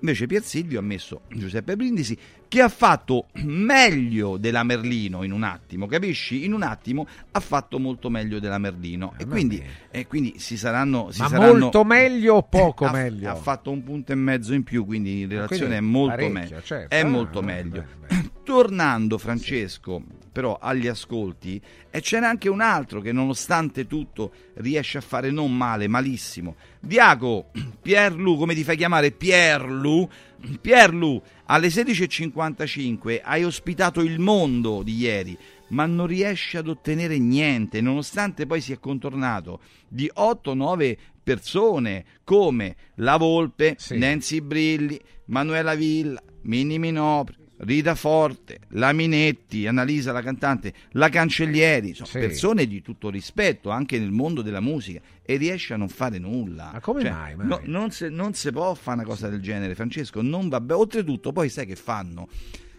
Allora devono sempre pregare e affidarsi al fatto che una volta c'era il gobbo che scorrevano, si chiama gobbo perché una persona doveva essere piegata per non farsi inquadrare, no, non perché credo, veramente gobbo. Si chiama così. Allora, ma tutti leggono il gobbo? Tutti leggevano il gobbo, però se va via la linea e praticamente il testo della canzone si ferma, quindi non fate vedere che cantate a memoria le canzoni di Sanremo appena create, perché non le conoscete, perché l'attimo che si è fermato lì il traduttore dei testi e non avete cantato più. Figuracce, figure barbine, Francesco. Andiamo avanti. Allora, alle 23:18 è stato il momento in cui lui ha invitato John Travolta, no? Ma la cosa assurda, sai qual è? Lasciamo perdere che poi John Travolta possa aver dato o meno la liberatoria per quel film, quei 10 secondi di balletto, non è quello. La cosa assurda è che lui, la moglie e il figlio ce li infila dentro col calzante sempre, Amadeus, no? Sì. E mi posta pure bene che tu, come se tu non l'avessi vista un attimo prima tua moglie, devi andare là, dargli il bacio prima che inizi. Mamma mia. Mai vista sta cosa. Inizia John Travolta. Allora tu sai benissimo che è ripresa non a livello regionale, non a livello nazionale, ma a livello di Eurovisione, no? Quindi te lo puoi rivedere su Rai Play 1000 volte sta cosa. Al figlio... Mi raccomando, fatemi le foto, perché esibirmi con John Travolta, ma che vuoi far simpatico? C'è bisogno delle fotografie col figlio che sta lì a fare foto. Si critica John Travolta per la pubblicità occulta alle scarpe, no. E tutti muti invece siete per gli occhiali sfoggiati da Tintoretto. No, io veramente gli occhiali oggi no, poco. Senti, sì, in belle senza però ha ragione fine, l'ascoltatore, io lo dicevo prima. Questo occhiale pagato, ma non importa, non è pagato, logo, è pubblicità. Ti dico anche io vado a comprare, ma scusa. Ma ho capito che lo vai a comprare, ma pubblicità, non cambia nulla. Ma non ha logo, non c'è scritto nulla. E non dico nulla, ma che dici? Io ho preso e ho pagato. Vabbè. E poi che io vado a scegliere un'azienda che è competente, mi tratta bene e tutto, come occhiali in cantiere, un altro paio di maniche. Vabbè, però l'ascoltatore ha sollevato un caso. Andiamo avanti. Vabbè, che gli devo dire ascoltatore? No, vediamoci da occhiali in cantiere, che te devo dire? Vediamoci. Andiamo avanti. Sì. Allora, si sono meravigliati tutti quanti, sai, della spesa, del rimborso. Ma di questi che c'hanno sto buco, perché la gente vede Sanremo, no? E col gioco delle inquadrature della fotografia sembra chissà quanto sia grande sto teatro. Ah, certo. In realtà non te puoi mai... Quanti ne parlo? 5.000, 10.000? Ma quale 10.000? Dai, sì. Pochissime. Vabbè, pochissimi. L'affitto del teatro di Sanremo e le maestranze costa 1.800.000. Hanno scritto 1.500.000, ma sono 1.800.000 euro, sì, per 5 giorni. Poi magari ve lo danno per 7 giorni, prima e dopo, per smontare e montare anche un mese, ma è sempre un'enormità.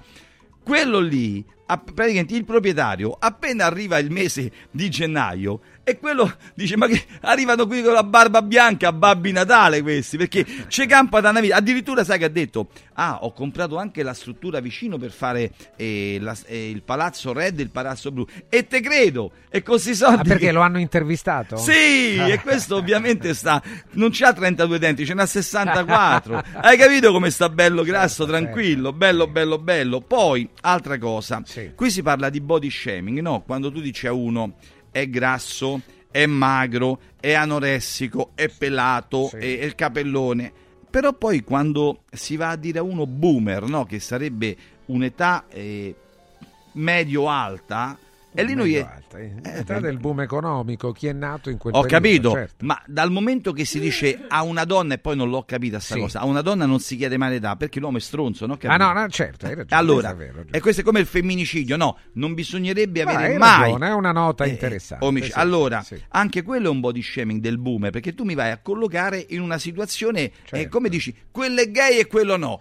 Che tu non devo dire il tipo di orientamento sessuale, tu non devi dire il mio tipo di età, perché io potrei non volerlo far sapere, come se interessa di più non far sapere la tua età che il fatto se sei omosessuale o eterosessuale. Questo vuoi dire, a livello di interpretazione personale potrebbe dare fastidio una cosa e meno l'altra. Francesca, è come un milionario, no? Per un milionario un problema di soldi è riduttivo, e per uno che non c'ha una lira 1.000 euro possono essere un grande problema, però magari quello ricco come Steve Jobs si era ammalato e con tutti i miliardi di dollari se li è portati nella tomba, e invece quello che non c'ha una lira e magari vive di stenti è sano, ha la fortuna di avere una salute di ferro, e di conseguenza vedi che un problema alternato per l'altro potrebbe essere piccolo o gigantesco. Qualcuno scrive il parrucchino di oggi è veramente bellissimo, dove lo hai preso?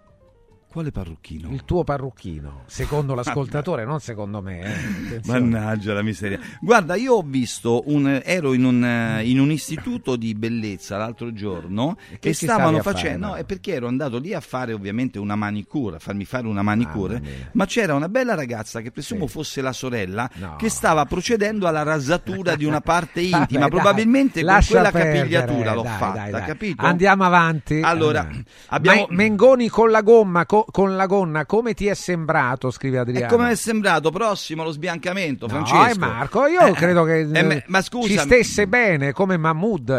Gli uomini con la gonna stanno bene. Mahmood l'abbiamo fatto vedere, sembra il separato dalla nascita, ma il gemello siamese di Giorgia. Tempo, sì. Vabbè, ma Mahmood io non lo riconosco più, ma lascia perdere, sto parlando della gonna. Comunque adesso si guardavano veramente, musicalmente parlando, con un fare di tromba minaccioso e violento. Sì, li vedevo proprio assurdi. Allora, è stato ovviamente oggetto di animazione, di polemiche, di discussioni il fatto che per la prima volta dopo 32 anni Alba Parietti non fosse seduta in prima fila.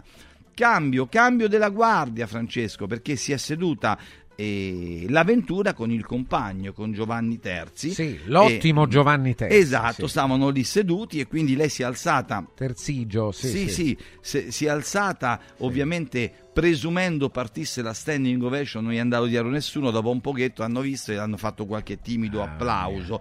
Alle 23.46 poi ieri sera però è un peccato, perché se lo merita un applauso per la sua storia televisiva. Andiamo avanti. Arriva a un certo punto. Scrivono anche fare il critico televisivo, però non dovrebbe essere leggere gli share, quello lo sanno fare tutti. Ma io infatti dovrebbe essere valutare in modo artistico i programmi. Schiena di gomma. Ma ti spiego perché.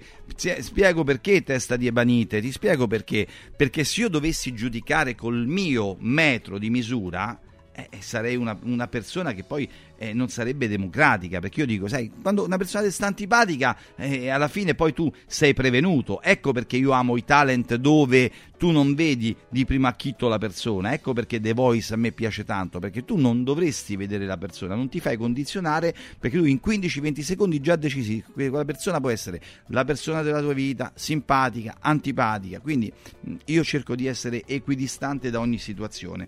Però ero girato dal televisore a un certo punto, alle 23.46 ieri sera, e ho pensato che fosse arrivato un nuovo Sai Baba, un nuovo Gandhi, un nuovo mentore, un altro santone, perché adesso ti dico anche nome e cognome, perché a un certo punto arriva qualche critica, lui presume di spiegarci le cose, quali siano le cose che fanno soffrire e che fanno ridere, ci spiega perché ridiamo da soli o ridiamo in gruppo, ripete frasi già fatte, non come quelle che dico io che sono coniate Marco Vittiglio ma non copiate da internet, da altre persone, e lo dice.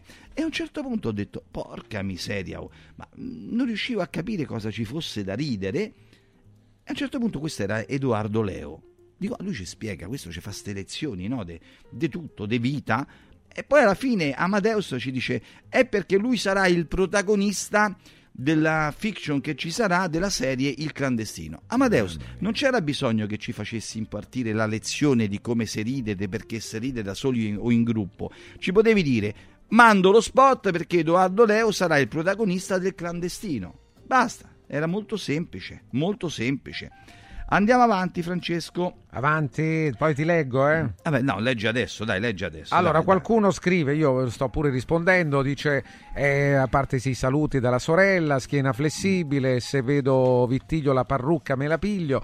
Un altro ancora, siete troppo simpatici.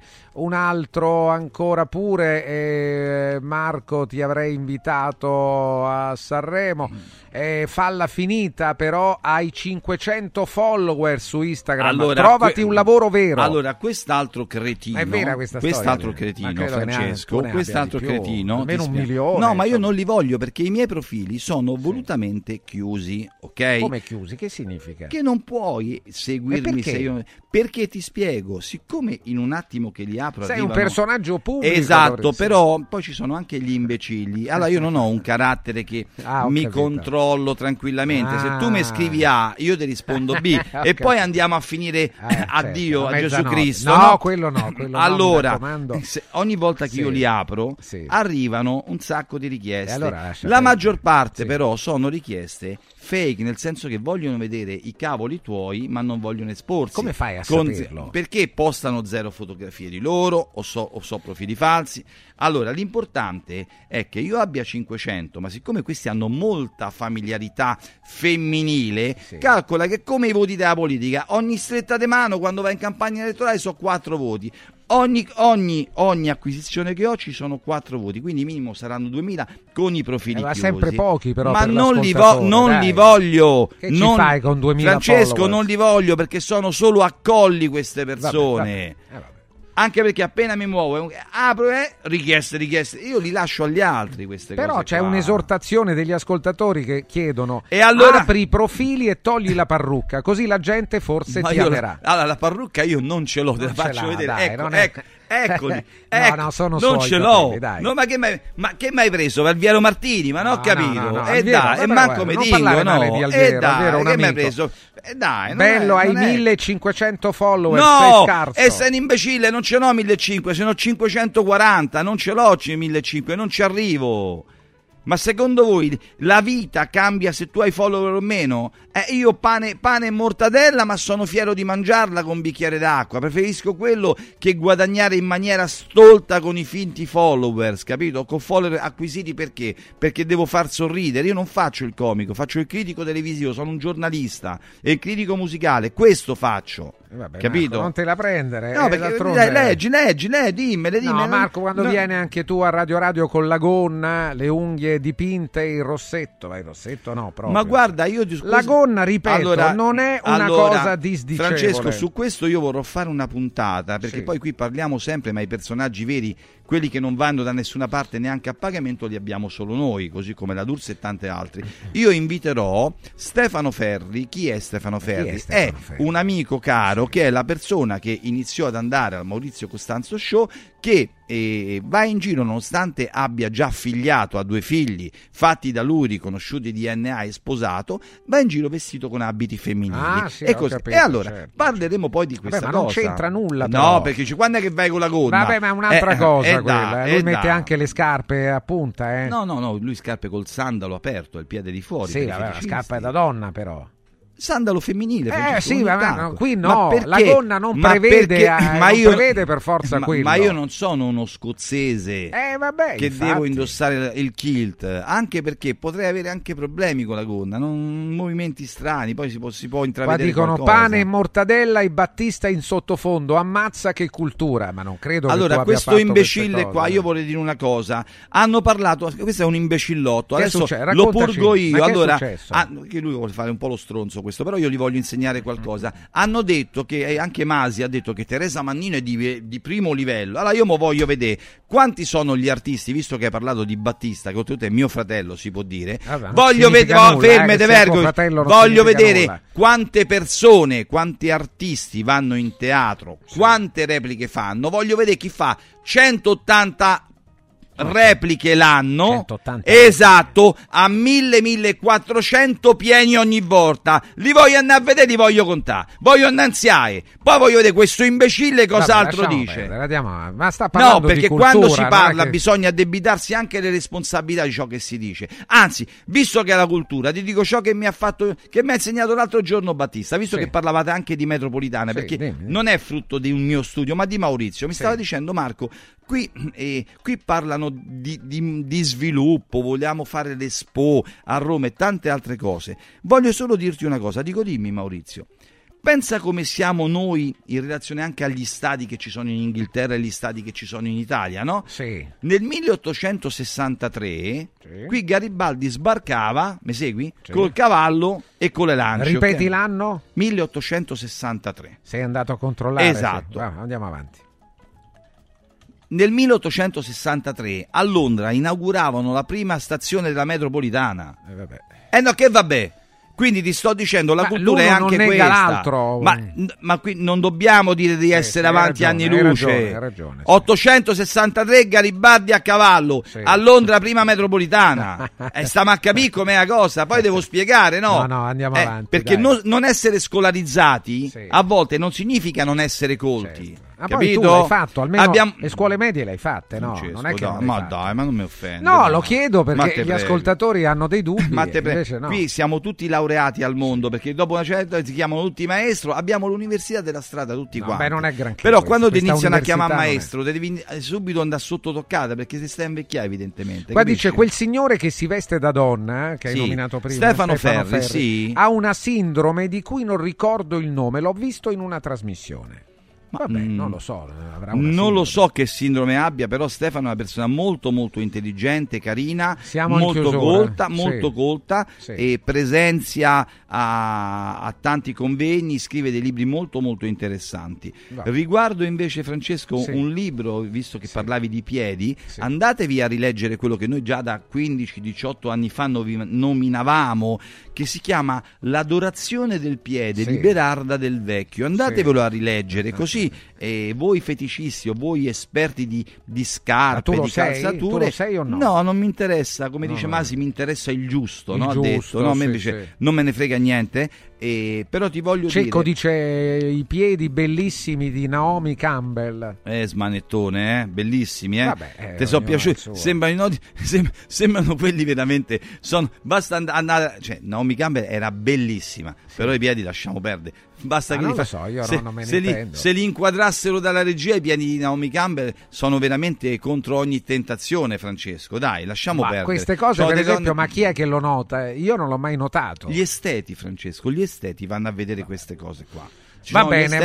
Li vanno a vedere. Dai, siamo in chiusura, chiudiamo la frase di Marco Vittiglio. Allora, questa è una frase a favore di coloro che sono effervescenti, vivaci, sempre propositivi, quelli sì. che ogni volta che gli altri gli dicono a loro che facciamo e mica sì. facciamo gli altri, però si appoggiano sempre agli altri, no? Perché sì. loro non hanno crediti, non hanno niente.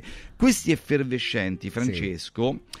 Sembrano sempre imontati, passano per egocentrici, però attenzione, perché chi brilla di luce propria non è un egocentrico, bensì scatena le ire di chi è al buio da una vita. Beh, questa mi è piaciuta. Marco Vittiglio, ciao. Sembra impossibile, ma sono parole sue. Alle 13, grazie Marco. Naturalmente la prossima settimana torniamo su Sanremo dopo aver visto sabato, la notte tra sabato e domenica, finiranno tardi.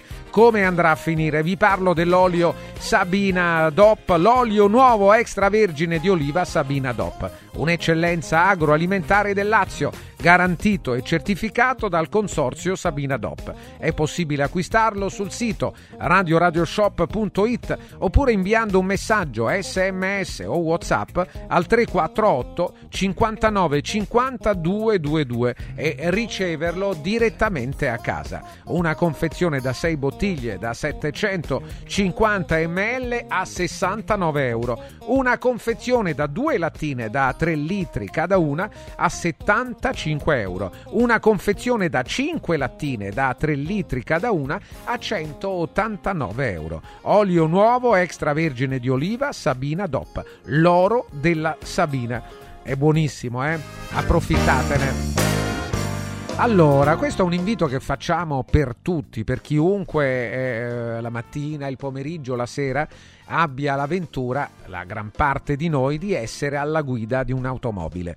Ma siamo sicuri di saper guidare? In caso di emergenza, di perdita, di aderenza dell'auto, sappiamo come comportarci? In pochi istanti dobbiamo decidere e non possiamo affidarci così a quello che ci viene in mente in quel momento. Dobbiamo sapere come comportarci. Radio Radio, in collaborazione con Gianluca Calcagni, pilota professionista e istruttore della Calcagni Driving School, vi regala un corso di guida sicura teorico e pratico della durata di un giorno del valore di 200 euro per due persone. Allora, potete chiamare adesso, vi dico come fare. Calcagni Driving School e Radio Radio insieme per la sicurezza.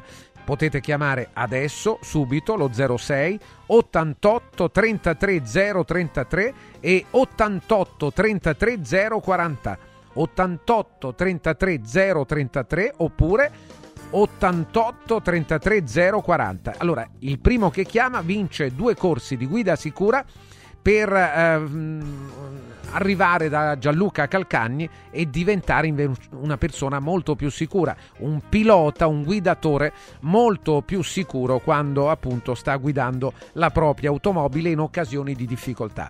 Attenzione, perché vi sarà molto utile. Diamo la linea alla regia e attenti perché torneremo a parlare di Sanremo. Segui Un Giorno Speciale sull'app di Radio Radio. È arrivato il Carnevale da Mauris, i grandi magazzini italiani del risparmio. Super prezzi dal 27 gennaio al 10 febbraio. Ace Professional, lavatrice, 63 lavaggi, 4,99 €. Lenora ammorbidente concentrato, 54 lavaggi, 2,99 €. AZ dentifricio, 79 centesimi. E straordinario assortimento di accessori, maschere e costumi per il carnevale. Cerca il Mauris più vicino a te su mauris.it e fai scorta di convenienza. Riscopri l'importanza e la bellezza di un sorriso sano e splendente. I dentisti di Solo Sorrisi sono a disposizione per la salute e la bellezza della tua bocca. Tecniche avanzate, nessun dolore, tempi rapidi. Solo Sorrisi, gli specialisti del sorriso, con 5 studi a Roma, a Fiano Romano e ad Avezzano. E ritrovi il sorriso. 858 69 89. Solosorrisi.it. Visto il grande successo, prosegue fino a sabato 10 febbraio la Golden Week, la settimana degli affari d'oro di Universo Oro, che acquista il tuo oro usato con una quotazione straordinaria di 42 euro al grammo. Solo fino a sabato prossimo. 42 euro al grammo netti, senza commissioni, con pagamento immediato. Blocca subito il prezzo. Chiama l'800 13 40 30.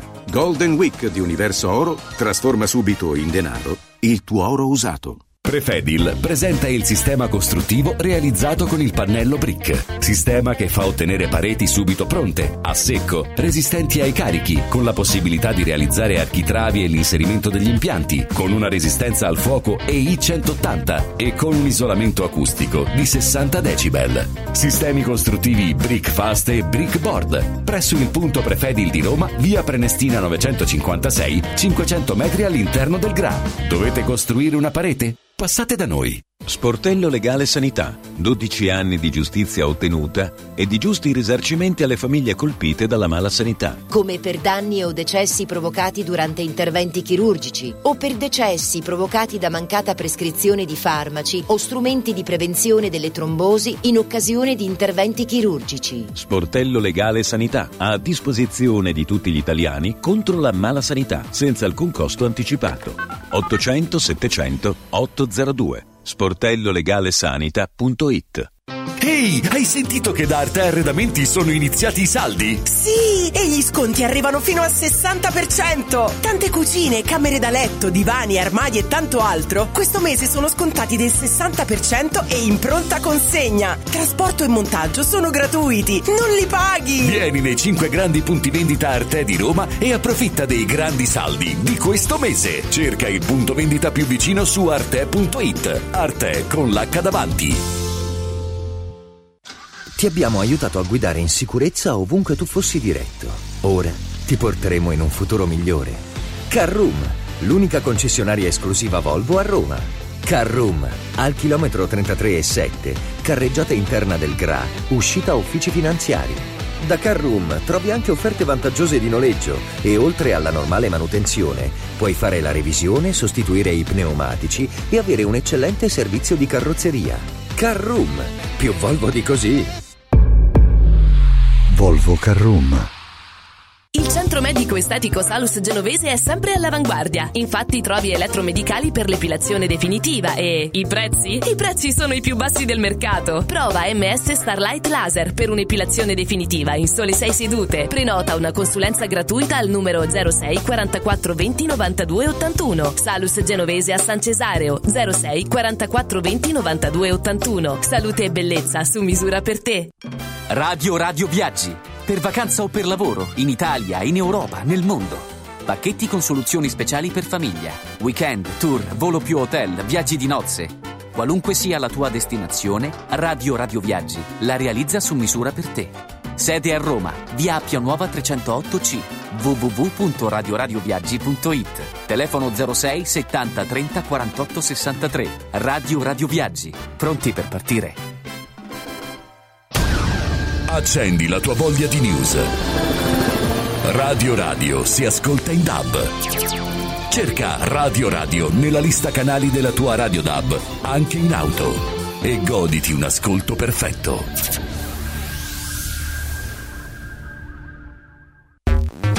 Segui Un Giorno Speciale sull'app di Radio.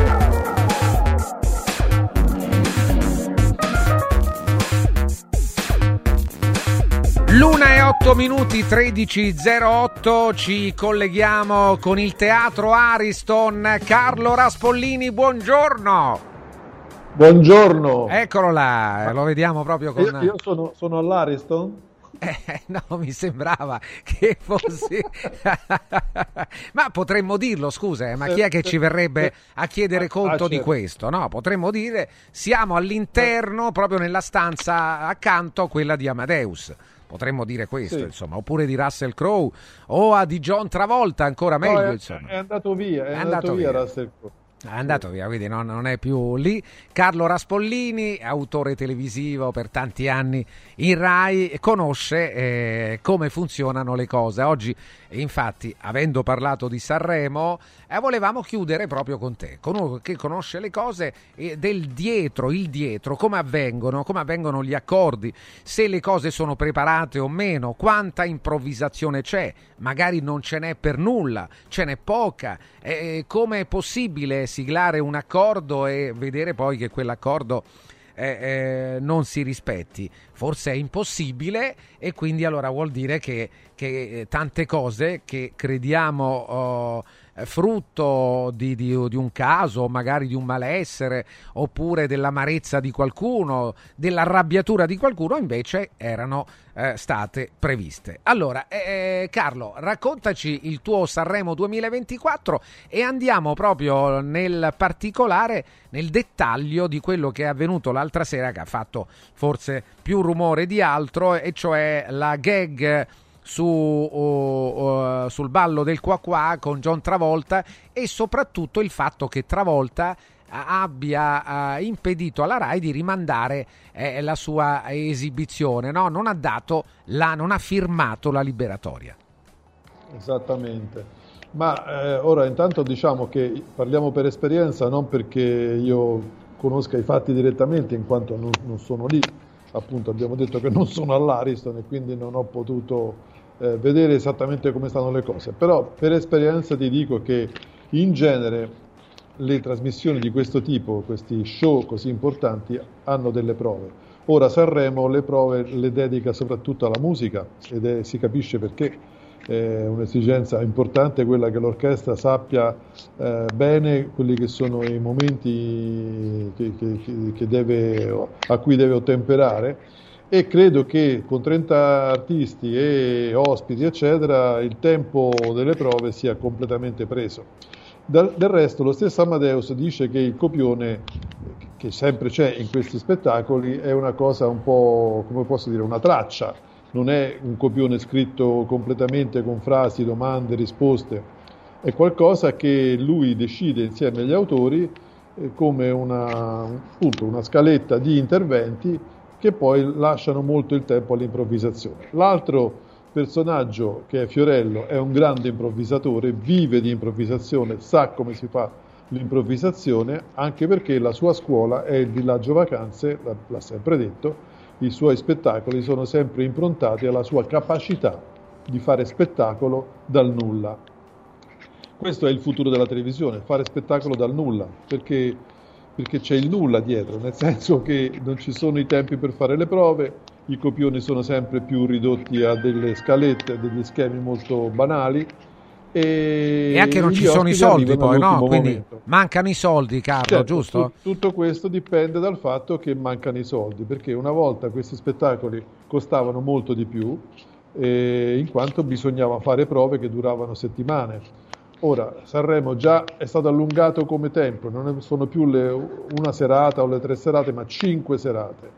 5 serate facendo le prove, tu capisci che ci vuole un mese di tempo per preparare tutto.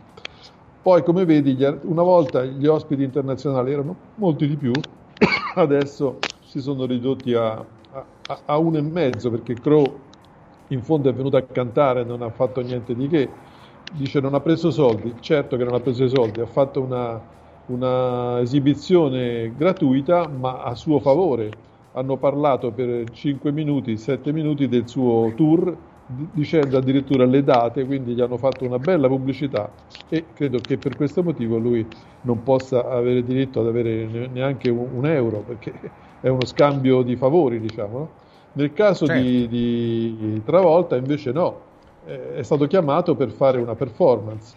Ora sono 30 anni che questo povero Travolta viene invitato per ballare, ovunque vada lui lo fanno ballare, perché le cose che si ricordano di lui soprattutto sono quelle del ballo e diciamo anche che sono attori questi che recitano su un copione, la loro, diciamo, fama è dovuta al fatto che hanno fatto dei film in cui sono apparsi come personaggi di spessore, come personaggi che ci hanno colpito al cuore, che ci hanno emozionato.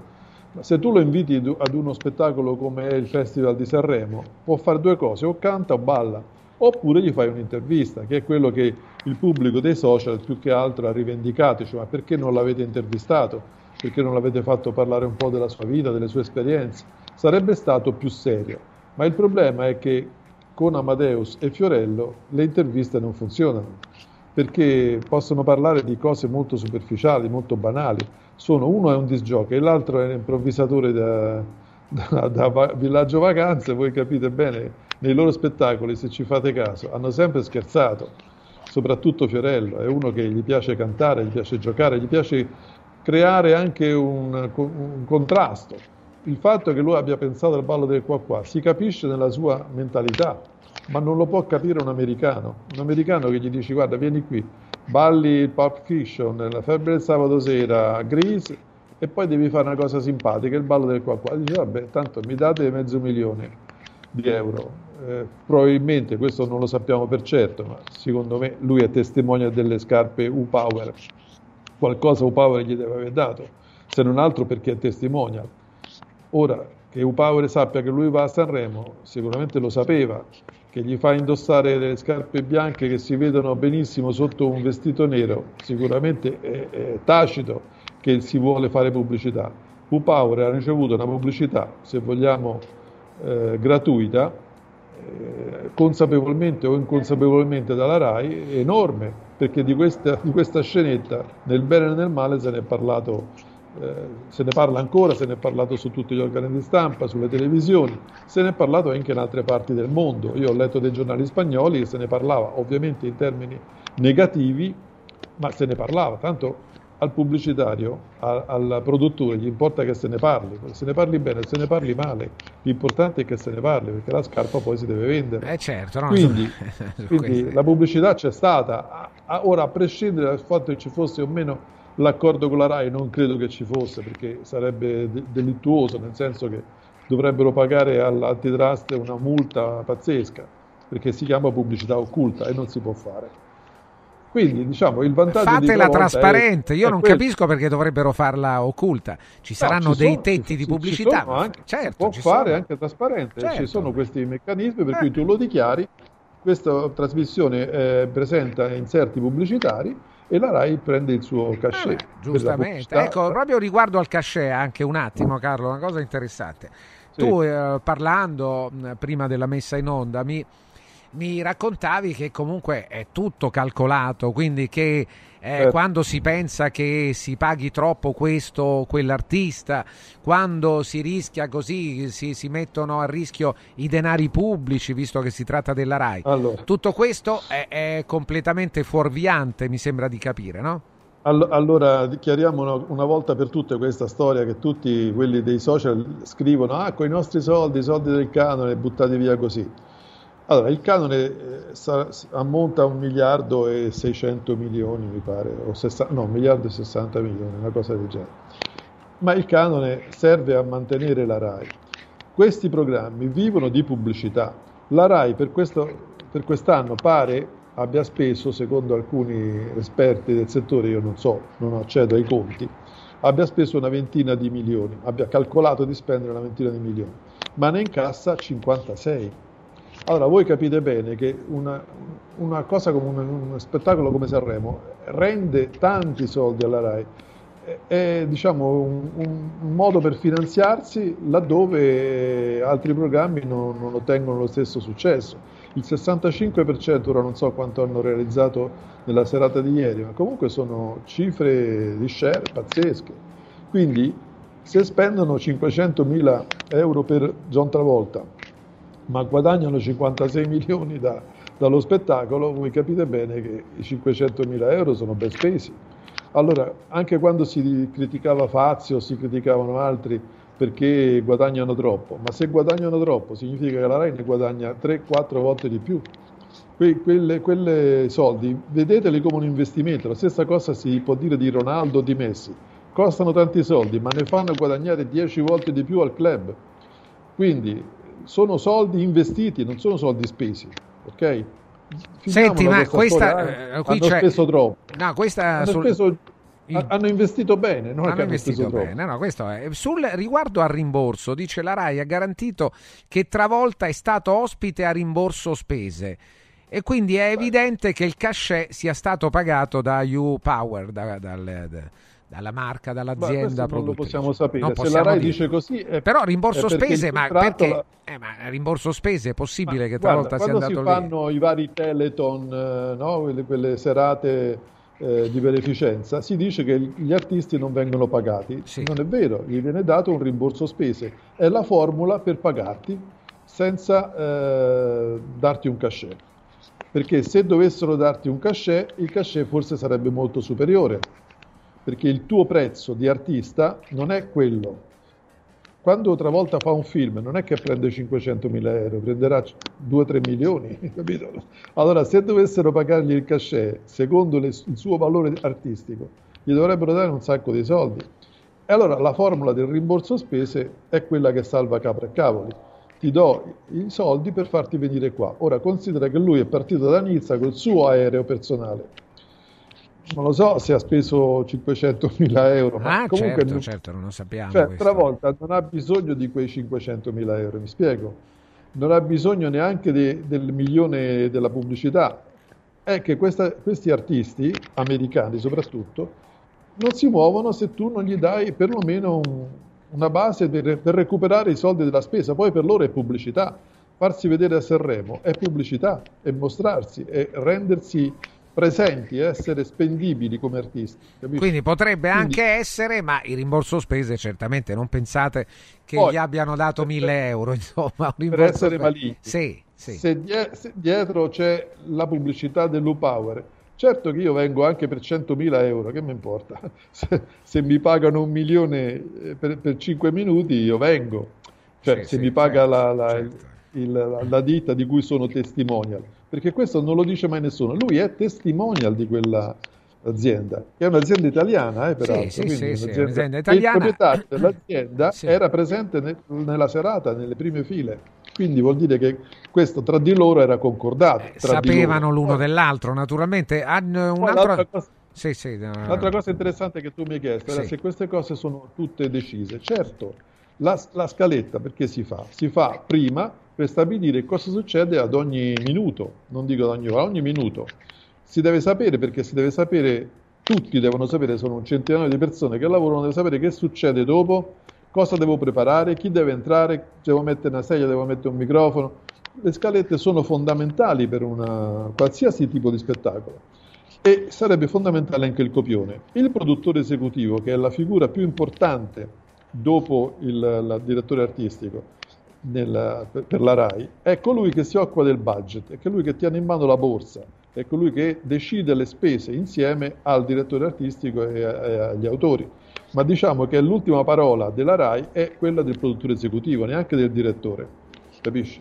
Per cui la cosa che hanno fatto con Travolta doveva essere approvata dal produttore esecutivo. Secondo me gli hanno detto gli facciamo fare un balletto, però non gli hanno fatto firmare la liberatoria prima. E quello è un errore gravissimo, non si fa mai. È un errore blu. Questo qualcuno, quindi un errore è di sicuro, almeno un errore, qualche errore è stato fatto. Perché lui se n'è andato non firmando la liberatoria, ma dopo che tu hai fatto l'esibizione, nessun artista te la firma più, perché non gli conviene. Perché il giorno che la Rai dovesse mandare in onda quella scenetta, lui gli può chiedere quello che vuole. Certo, avete capito, funziona così.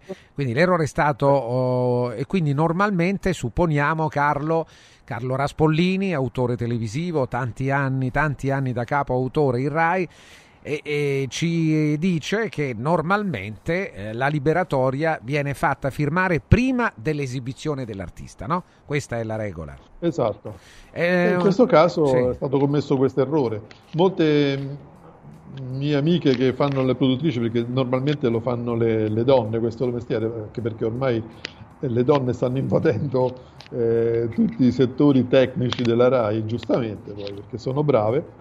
Ha detto io avrei messo una pecetta sulle scarpe molto tranquillamente, lo posso anche dire chi è, Carola Perozzi, è una bravissima produttrice, se fossi stata io lì avrei detto no, mettete una pecetta che copre il marchio, non si deve leggere più.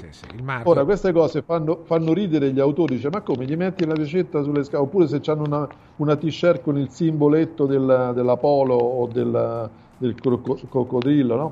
Gli mettono la pecetta sopra. E allora vedi spesso gente che va in televisione con le pecette addosso, oppure gli confondono la scritta sulla maglietta in modo che non si legga.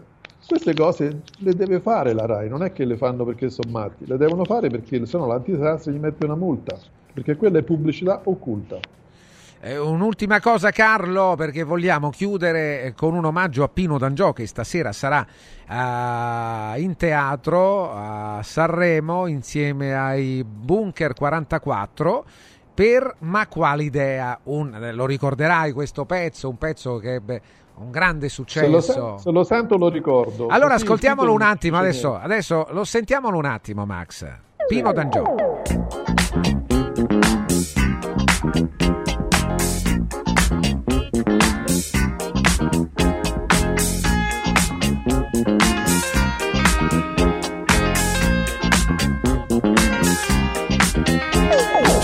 In discoteca con lo sguardo da serpente, io mi sono avvicinato, lei già non capiva niente, l'ho guardata ma guardato e mi sono scatenato. Fred Astaire al mio confronto era statico e imbranato, le ho sparato un bacio in bocca, uno di quelli che schiocca. Sulla pista diavolata, lì per lì l'ho strapazzata, l'ho lanciata, riafferrata, senza fiato l'ho lasciata, tra le braccia mi è cascata, era cotta innamorata, per i fianchi l'ho bloccata e ne ho fatto marmellata. Oh yeah, si dice così, no? E poi, che idea? Quale idea? Non vedi che lei non ci sta? Che idea? Quale idea? È maliziosa ma saprà tenere a bada un super bullo buffo come te. Poi che avresti di speciale che in un altro non c'è? Che idea? Quale idea? Non vedi che lei non ci sta? Che idea? Quale idea? Attento lei, lunga la sa, lei ti fa girare il mondo. senza avere mai le cose che pretendi. E scusa, in fondo scusa, tu che dai? Bel personaggio Pino D'Angiol, ricorderai. Me lo ricordo. Ma quale idea? È uno strano mix, se sei d'accordo, tra la disco music e Fred Buscaglione. Ah sì, senza dubbio, anche lui stesso rappresentava un po' quell'atmosfera, quel periodo storico, sì. E anche la figura di Buscaglione. Guarda, brevissimo, a chiudere abbiamo proprio 2 minuti. Questo però può diventare un grosso problema, Carlo, questo delle pecette, sì, del rischio, perché praticamente su qualunque cosa bisognerebbe mettere le pecette, sugli occhiali, sulle maglie, sui pantaloni, bravo, sui bracciali, sulle collane. Hai notato quanti occhiali si vedono a Sanremo? Certo, tanti, ma quasi tutti portano gli occhiali, hai ragione. È vero, è vero. Occhiali scuri poi tra l'altro è anche una forma di maleducazione, detto molto esplicitamente. Sì, sì. Anche sui tatuaggi, molto fastidio, sì. Molto fastidio. Beh, tatuaggi quelli non lo so, ma male. Uno potrebbe dire il tatuaggio di questo o di quello è fatto da me, insomma. No, questo no. Però i vestiti sicuramente da sempre. Gli artisti sono vestiti dagli stilisti, no? Perché fanno pubblicità. Quindi le scarpe, gli orologi, gli occhiali, tutto quello che tu puoi mettere addosso, monili, gioielli, è tutto sponsor, tutto pubblicità. Ma questo lo si sa da sempre. La moda è presente a Sanremo in una maniera esagerata, direi. E poi lo vedi da come sono vestiti gli artisti. Ormai non si va più nessuno in giacca e cravatta, giusto Renga e Neck, perché sono ormai dei nonnetti. Ma gli altri si vestono tutti in una maniera incomprensibile per noi, perché gente vestita così, come quelli, come si chiamano, The Sad, il gruppo simil punk, che poi quando saluti fa grazie, dicono sempre così, no? Quelli lì, ma sono cantanti quelli. Quindi è tutto show, è tutto spettacolo. È una domanda così, rimane sospesa. Grazie a Carlo Raspollini, grazie Carlo, buon lavoro, buon Sanremo, ne riparleremo. Io vi ringrazio, oggi è venerdì, lo sapete, che tra poco parte la rubrica che è dedicata al cinema, Coming Soon Time, e poi alle 2, come tutti i giorni, Radio lo sport.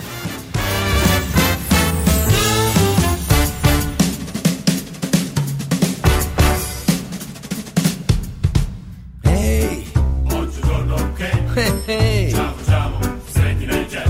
Scivola, dondola sul mio show, entra dentro il brivido, poi sale fino a stasera e poi una notte intera. E che c'è nell'aria felicità? Oggi è un giorno che ricorderai. Oggi è un giorno che ricorderai. Sarà tra quelli indimenticabili.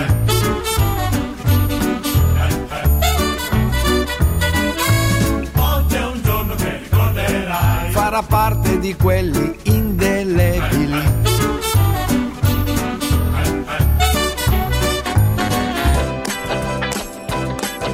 Radio ha presentato Un giorno speciale.